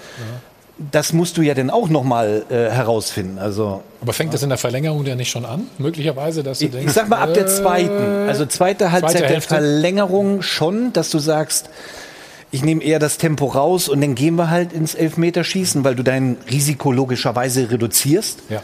Das ist ja ganz klar. Aber nochmal, um fünf zu finden, nach hundertzwanzig Minuten, das ist immer verdammt, verdammt schwierig. Wir hatten keine ich glaub, fünf. Weißt du das übrigens? Ja, ich, da gibt es auch Szenen, wo... wo sechsundneunzig schon. Ja, ja, wo dann, wo dann ich will jetzt keine Namen nennen. Ja. Doch, einige wollten schon in die Kabine gehen. Ja, aber ich glaube, bei uns ist, kommt noch der Vorteil hinzu, wenn es wirklich zum Elfmeterschießen deine Prognose kommt. Haben wir den psychologischen Vorteil. Dass wir auch Fall. immer einen Torwart haben, der mindestens einen Elfer hält. Und der zur Not auch noch selbst schießen könnte. Ja, und da ist, da ist die einzige Ausnahme, die mir einfällt, ist hier das Finale äh, Bayern-Chelsea, wo Chelsea halt alle Elfmeter äh, verwandelt hat. Aber, aber ansonsten bei der Nationalmannschaft, ja. äh, ob das der Jens, Jens Lehmann war äh, gegen Argentinien bei der, bei der W M zweitausendsechs, ja, ob das der Andi Köpke war, sogar der Bodo Ilkner, dem man ja vor neunzig nach sagte, der hat noch nie einen äh, Elfmeter äh, gehalten. Das hat sich schon äh, bewahrheitet. Also wenn es soweit kommt, also da würde ich, da würde ich also jede Wette annehmen, dass der Manuel mindestens einen hält. Gut, mindestens einen. So, die P K hat begonnen. Wir gehen mal schnell rüber und äh, hören. Dienstag in London und da mit der ersten Frage an Kai. Havertz, Kai, London ist ja jetzt ähm, für dich keine ganz unbekannte Destination und trotzdem unterstelle ich jetzt mal, ist der Flug, ist die Reise dahin, die wir morgen antreten werden, auch für dich ganz besonders und vielleicht kannst du mal ein bisschen erläutern, warum das so ist. Ja, auch immer von mir, ähm, hallo, ähm, ja natürlich für mich ähm, vielleicht schon ein besonderes Spiel, ähm, kenne den einen oder anderen im englischen Team, spiele mit ähm, drei Spielern zusammen, wohne jetzt seit einem Jahr in dem Land, ähm, in London, habe das ein oder andere Mal jetzt auch schon im Wembley spielen dürfen, deswegen ist natürlich ähm, für mich schon äh, ein schönes Spiel, aber ich glaube ähm, generell gehe ich das Spiel eigentlich so an wie jedes andere ähm, und freue mich einfach nur. Ich glaube, es, es wird ein sehr, sehr großes Spiel für uns, ähm, auch für den neutralen Zuschauer, für die, für die Fans. Ähm, ein besonderes Spiel und ich glaube, wir werden alles dafür tun, um, um als Sieger vom Platz zu gehen. Eure Fragen starten wir wieder mit der D P A, mit ähm, Klaus Bergmann oder Arne Richter. Ja, hallo Herr Havertz. Ähm, wenn man sich die englischen Zeitungen anschaut, in diesen Tagen gibt es eigentlich kein Blatt, das äh, an einem Foto von Ihnen äh, vorbeikommt, wo Sie hm. relativ grimmig und ernst schauen. Äh, wie fühlen Sie sich denn so als äh, England-Schreck in Ihrer Wahlheimat? Ähm, ich glaube, es ist jetzt sogar mein erstes Spiel gegen England. Ähm, deswegen glaube ich, England-Schreck kann man jetzt noch nicht sagen. Ich hoffe, dass ich das dann am, am Dienstag ähm, sein werde. Ähm, ja, ich glaube, ich, ich durfte jetzt ähm, ein Jahr lang schon in England spielen. Ähm, kenne natürlich die Presse äh, jetzt auch sehr, sehr gut. Deswegen, ähm, ja, ich, ich, wie gesagt, ich freue mich einfach nur aufs Spiel. Es ist ein besonderes Spiel für mich, für uns alle, für die Fans. Ähm, und ich glaube, das ist im Endeffekt auch das, was zählt und nicht, was äh, dann im, ähm, im Vorhinein da groß erzählt wird. Oliver Mucha vom S E D. Ja, hallo Herr Havertz. Ähm, insgesamt zehn Spieler im Team spielen in England oder haben in England gespielt. Kann das ein Vorteil sein? Und hat der Bundestrainer Sie schon gefragt nach Tipps über den Gegner? Sie sagten ja, mit drei Spielern spielen Sie zusammen. Nee, ich glaube, ein Vorteil ist nicht. Ich glaube, wir haben äh, so viele erfahrene Spieler bei uns im Kader, ähm, die schon so viele große Spiele gespielt haben, die schon viel gegen englische Teams gespielt haben, gegen die Nationalmannschaft von England. Deswegen ähm, glaube ich, ist das auf jeden Fall, wie gesagt, ein besonderes Spiel, aber es ist jetzt nicht so, dass man da groß Vorteile hat. Klar ist, dass natürlich wir auch den einen oder anderen Spieler im Team haben, die, die in England spielen, die vielleicht auch so ein bisschen das Niveau und, und die Härte des, des Gegners einschätzen können. Aber wie gesagt, wir haben so viele erfahrene Spieler, ich glaube, Ähm, da muss man dann irgendwie nicht davon ausgehen, dass nur, nur die Spieler, die in England spielen, ähm, sich mit dem, sich mit dem Gegner gut befassen können und wissen, wie er spielt. Philipp Seldorf von der So, wir gehen ja kurz raus aus der Pressekonferenz. Sie verpassen nichts. Wir liefern alles nach, beziehungsweise Sie können es weiterverfolgen auf sport eins punkt de. Wir schalten nachher nochmal zu Jochen Stutzki, der bei der Pressekonferenz dabei ist. Und wir müssen auch noch über das Spiel gestern Abend reden. Italien gegen Österreich. Mann, was waren die Österreicher bärenstark und sind sehr, sehr unglücklich ausgeschieden. Nochmal die Chance für Sie. Zwei E-Bikes und tausend Euro. Bis gleich.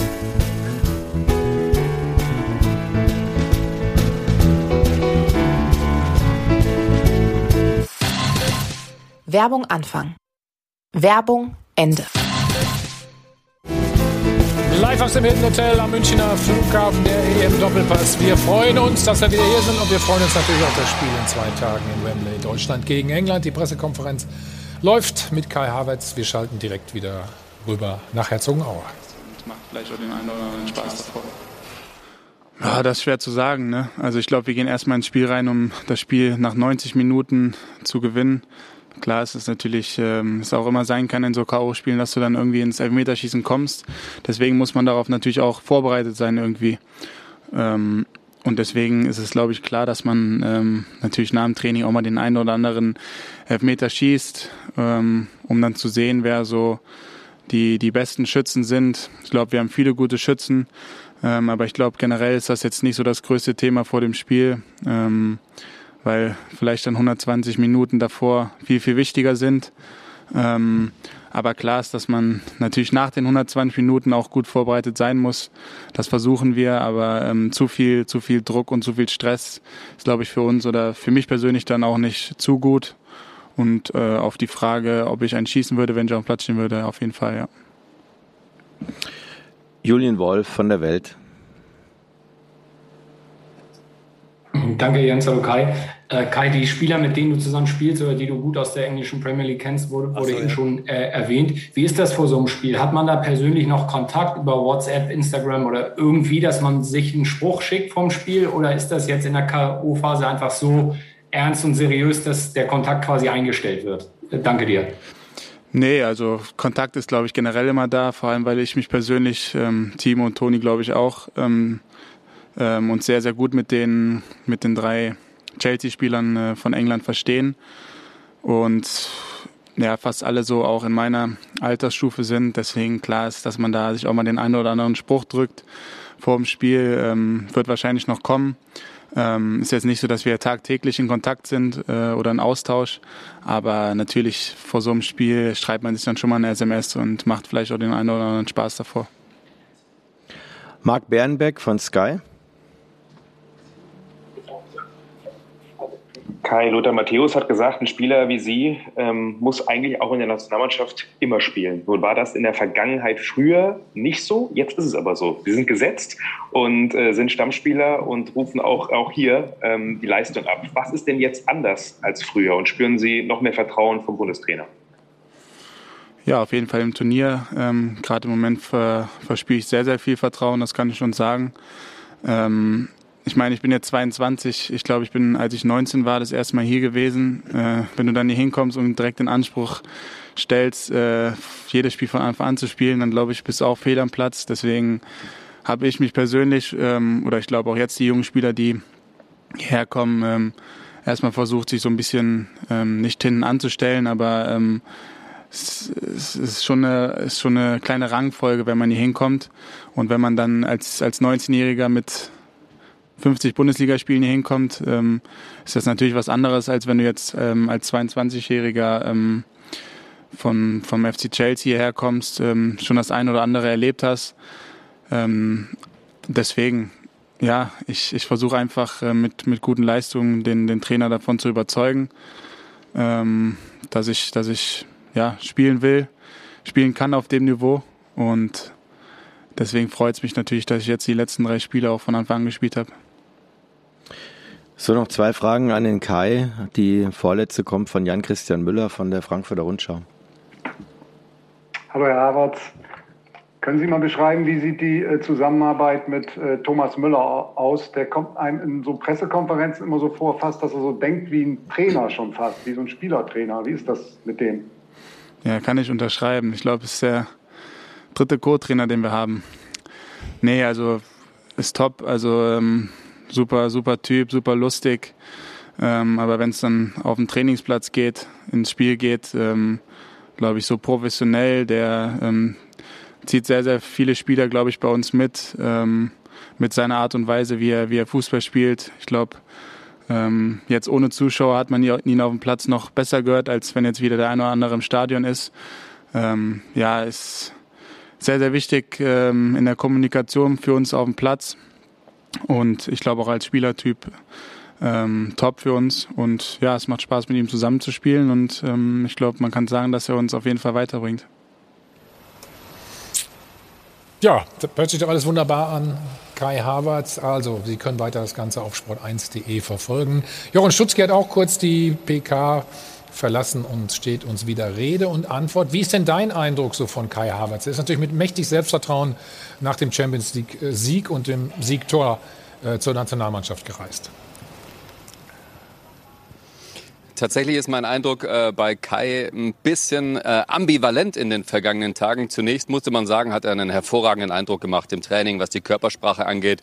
Mit dem Ball kann er sowieso alles. Also da spielt er eine sehr, sehr große Rolle. Und wir haben ihm sehr, sehr viel zugetraut. Äh, er ist auch ordentlich in dieses Turnier gekommen, hat aber die großen Erwartungen, die er auch an sich selbst hatte, nicht so ganz erfüllen können. Und das hat man ja zwischen den Zeilen ganz gut raushören können, dass er eben gesagt hat, es ist schon äh, ja, bedauerlich ein bisschen, wenn die Medien und die Öffentlichkeit einen dann äh, für ein bisschen durchwachseneres Spiel dann gleich harsch kritisieren. Auf der anderen Seite sagt er dann, er findet es ganz, das war ein Zitat, ganz geil, wenn es Fans im Stadion gibt, die ihn auspfeifen und äh, die ihn sogar hassen. Also äh, da ist ein bisschen äh, Ambivalenz drin, genauso bei seinen Auftritten. Ich traue ihm sehr, sehr viel zu. Ich glaube auch, dass er weiterhin der Schlüsselspieler sein kann im deutschen Team. Er trägt natürlich eine große Last und eine große Erwartung, die von intern kommt und auch von sich selbst. Jochen, wie ist jetzt der Fahrplan äh, bis Dienstagabend? Der Fahrplan ist relativ einfach. Die Mannschaft bleibt äh, wieder erwarten. Das gab es erst vor kurzem, diese Meldung gestern. Äh, eben erstmal hier in Herzogenaurach. Der Matchday minus eins, also der Tag vor dem Spiel, wird erstmal hier begonnen. Hier wird um elf Uhr trainiert werden. Am Nachmittag um sechzehn Uhr dreißig erst der Direktflug nach London von Nürnberg aus. Dort dann äh, erst die Pressekonferenz, dann geht's ins Hotel und äh, dann geht's Richtung äh, Tunnel für das Spiel in Wembley. Und ich finde, das Erstaunliche daran ist natürlich, dass das Abschlusstraining auf Auf deutschem Grund am Trainingsplatz stattfindet. Die deutsche Mannschaft den Rasen Wembleys, diesen heiligen Rasen, erst beim Spiel und am Spieltag betreten wird. Äh, gibt natürlich Gründe, weil da so oft gespielt wurde. Jetzt auch das Spiel zwischen Italien und Österreich. Es gab die drei Vorrundenspiele der Engländer. Es gibt noch zwei Halbfinals und das Finale in Wembley. Der Rasen muss geschont werden. Aber für mich ist es eben ein großer Wettbewerbsvorteil für die Engländer, da die da schon dreimal gespielt haben und Deutschland erst zum Spiel hingehen darf und eben dort nicht mal das Abschlusstraining absolvieren darf. Das ist schon ein Nachteil und das drückt auch Joachim Löw, soweit wir wissen. Jochen, herzlichen Dank für deine Einschätzung. Sonnige Grüße aus München ins sonnige Herzogenaurach. Alfred, ist das Wettbewerbsverzerrung, dass wir nicht äh, in Wembley trainieren dürfen morgen? Das kann ich jetzt nicht beurteilen. Ich habe noch kein äh, Achtelfinale bei der E M gespielt. Gut, dann, dann frage ich die, ne? Die gespielt haben. Ne? Ja. Du sagst, das ist völlig egal? Ich sehe schon das an deiner Körperhaltung. Die Engländer müssen ja auch drauf spielen, ob die jetzt schon dreimal da drauf gespielt haben oder nicht. Ist doch scheißegal. Also das ist ein Achtelfinalspiel. Das muss gewonnen werden, egal ob der Platz gut oder schlecht ist. Das gehören beide Mannschaften, müssen da drauf spielen und fertig. Ja. Da geht er rein und wichst die weg, ganz einfach. Ja, Stefan? Ja, bin ich bei dir. Also, man die, braucht die, es nicht unbedingt, das Abschlusstraining. Nein, die Engländer spielen am Dienstag das letzte Mal da. Wir kommen ja noch öfter. Es ist völlig egal. Es ist wirklich völlig egal. Also ich spreche jetzt für mich persönlich. Mir, mir wäre es genau. auch völlig schnuppe. Ich gehe da raus, freue mich auf das Spiel, teste den Rasen. Da muss ich jetzt nicht noch vorher drauf trainieren. Und was machen Sie denn im Abschlusstraining? Spielen vierzig Minuten oder fünfunddreißig Minuten? Weiß nicht, wie lange man trainieren darf oder Stunde, keine Ahnung. Machst das sowieso nicht viel. Stunde bestimmt, ne? Oder? Ich weiß nicht genau, entweder Dreiviertelstunde oder Stunde, ja, das ja. stimmt schon. Wie siehst du das? Ja, da, da, da hat es immer schon mal heiße Diskussionen gegeben, wenn auch, äh, äh, wenn auch äh, Veranstalter, Gastgeber mit der Bitte kamen, hör mal, es hat so stark geregnet und können ja, wir das okay. nicht verlegen. Also das war dann also fast immer äh, ein Streit, Streitpunkt oft, aber ich würde es auch nicht so hoch einschätzen. Ich weiß nur, beim letzten Mal, wo wir in Wembley gespielt haben, äh, Äh, wo der Per Mertesacker das Tor zum eins null macht, da sind wir mit der, mit der U-Bahn, mit der Mannschaft, mit der U-Bahn zum Stadion gefahren, weil die, die, die Verkehrssituation in London äh, so krass ist. Kann Nicht man so auch, glücklich ist, ja. Kann man auch sagen, das ist eine Wettbewerbsverzerrung. Die sind mit der U-Bahn gekommen. Die, also ich würde das auch Es kann aber so auch gut sein, back to the roots sozusagen. Ja, ja, weißt ich, ich, ich würde das auch nicht so hoch hängen.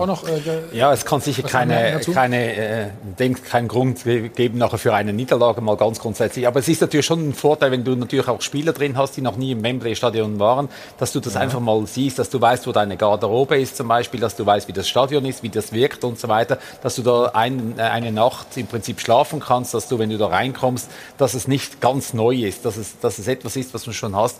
Und zum Rasen muss ich schon sagen, oder wir haben vorher beim Elfmeterschießen geübt. Ich habe ein Beispiel von, von den Engländern gegen die Portugiesen. Die Engländer haben eine Nacht vor dem, also einen Abend vor dem Spiel haben sie äh, Elfmeter trainiert. Und zwar immer alles auf das rechte Tor von der Haupttribüne aus gesehen. Hm? Nur auf das rechte. Das linke haben sie nicht trainiert. Was ist am nächsten Tag passiert? Tack, Münzwurf, linkes Tor. Linkes Tor, wer hat den ersten Elfmeter schießen dürfen? Die Engländer. Und die Engländer war dann Beckham, der als Captain auch Verantwortung genommen hat, obwohl das ja kein guter Elfmeterschütze ist, hat den ersten Elfmeter genommen. Und was ist passiert? Er ist ausgerutscht, weil auf dem linken Tor, auf dem, auf dem Straf, äh, beim Strafstoß, also beim, beim Elfmeterpunkt, wurde gesandet. Da war Sand drin. Das haben die nicht gewusst. Also es ist er mit dem Standbein, ist er okay. weg und ja. hat dann den über das, über das Tor gechippt. Wenn sie es geübt hätten einen Abend vorher, wenn sie, wenn sie das gewusst hätten, ja, wäre das nicht passiert. Das sind die kleinen Details. Natürlich kann es auch ein Vorteil sein. Nochmals, die Engländer sind selber schuld gewesen, dass sie nicht mhm. auf beide Tore geschossen haben. Aber auch das gehört dazu. Und das andere mit dem Elfmeterschießen, natürlich musst du die nehmen, die Mentalität haben. Du kannst Trainingsweltmeister haben, wie du willst. Die schießen zehn von zehn schießen die rein. Und wenn der Druck da ist, puff, sind die weg. Also nimmst du lieber den, der, wenn er da ist, so einer da, der mit offenen Schuhen das Tor noch trifft. Ja, das ist schon so, oder? Ja, die Geschichte hat er eben erzählt. kann er, kann Mario nachher noch mal erzählen. Ich dachte erst, du der Beckham hätte dann ins, ins rechte Tor geschossen, als er hingegangen ist. Aber, aber verstanden, was, was du sagen wolltest. So, ja. äh, zwei Mannschaften sind schon im Viertelfinale. Die Dänen, das freut uns, glaube ich, alle, ne? ähm, dieses Turnier bisher begleitet haben. Und auch die Italiener. Es gab zwar kein Elfmeterschießen, aber es hätte schon dazu kommen können. Stefan, gehst du einmal bitte zu Jana? Dann gucken wir uns noch äh, Mach ich gerne. den Spielzug der Woche. Oder? Der Spielzug der Woche wird präsentiert von Stahlberg. Für jeden Job das passende Werkzeug. Ja, was für ein Achtelfinale zwischen Italien und Österreich. Am Ende mit dem besseren Ausgang für die hochfavorisierten Italiener. Aber sie mussten lange darauf warten, denn alle Tore fielen in der Verlängerung. In der fünfundneunzigsten dann erst das erlösende eins zu null durch den eingewechselten Federico Chiesa. Und eben das so wichtige eins zu null aus Sicht der Italiener. Deswegen auch unser Spielzug der Woche. Stefan ist an meiner Seite angekommen. Wir schauen noch mal drauf. Das haben die Italiener schon schön rausgespielt, oder Stefan? Ja, das haben sie perfekt rausgespielt. Wenn die Szene jetzt kommt, erstmal der Ball war schon super. Und hier von Spinazzola, der die Übersicht hat, zu Chiesa gibt. der den Ball hier ganz leicht runternimmt. Leimer, muss ich sagen, kein gutes Zweikampfverhalten. Er kommt natürlich mit viel Tempo. Hier sieht er, hier sieht man, dass die Italiener es aufmachen.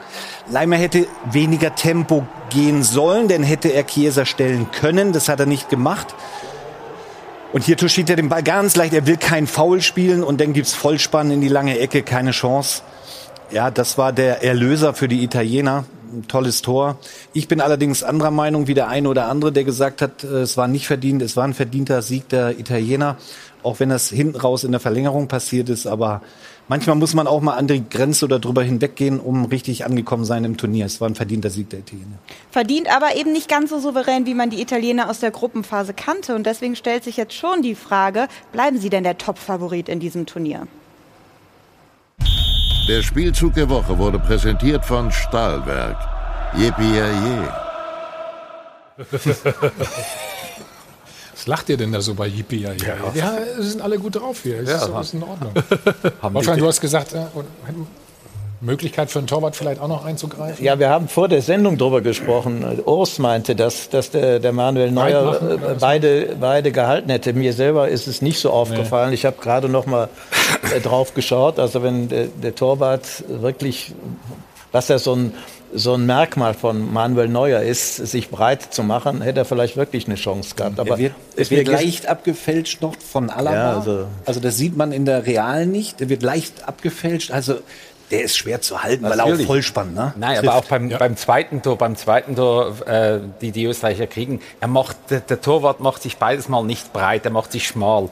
Und das, ob er ihn hält oder nicht hält, dass sie schwer sind zu halten, das ist ganz klar. Aber die Chance, dass du ihn eben irgendwo noch hast, ist natürlich viel größer. Und Manuel Neuer macht das natürlich seit Jahren natürlich schon hervorragend, wenn er rauskommt, wenn er da steht, mit seiner Präsenz, mit seiner, mit seiner Breite. Das macht er hervorragend. Und das hat, das würde ich jetzt sagen, wird wahrscheinlich mit ihm gearbeitet werden. Also er aber aber solche gehalten. Tore, zwei eins Ungarn, hast du gesehen, wo Neuer rauskommt und er trotzdem nicht hingeht und das zwei eins fällt für die Ungarn. Ja, ja, ja, ja, genau. Da hat er sich auch nicht breit gemacht. Also das Breitmachen bin ich voll bei dir, weil du die Möglichkeit hast, dass du angeschossen wirst. Allerdings ist das auch nicht immer das Maß, einen Ball zu halten. Das ja, muss man ja. mal dazu sagen. Also gleich reden wir noch mal weiter. Wer ist jetzt Top-Favorit? Bleiben es die Italiener?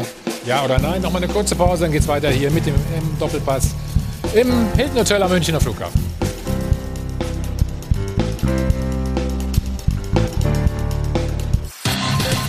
Werbung Anfang. Werbung Ende.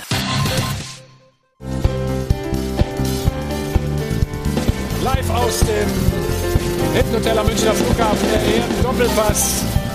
Bin doch mal zurück und ich gebe ganz schnell rüber zu Jana.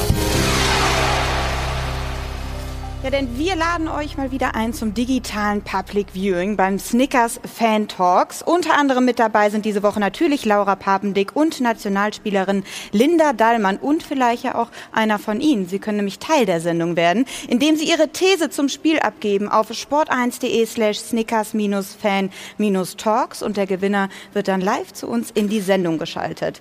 Dann wollen wir natürlich auch noch unsere Frage der Woche auflösen, denn einundvierzig Prozent, das ist doch ein recht deutliches Ergebnis, sagen, das wird ein knapper Sieg für Deutschland.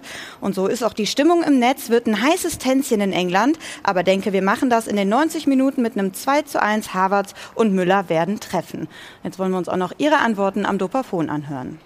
Wir werden die Engländer ganz klar schlagen. Voraussetzung ist, dass Jogi Löw seinen Starrsinn aufgibt und zu einer richtigen Formation kommt, Kimmich ins Zentrum stellt, Müller und Goretzka rein und Leroy Sané vielleicht mal auf die Bank setzt.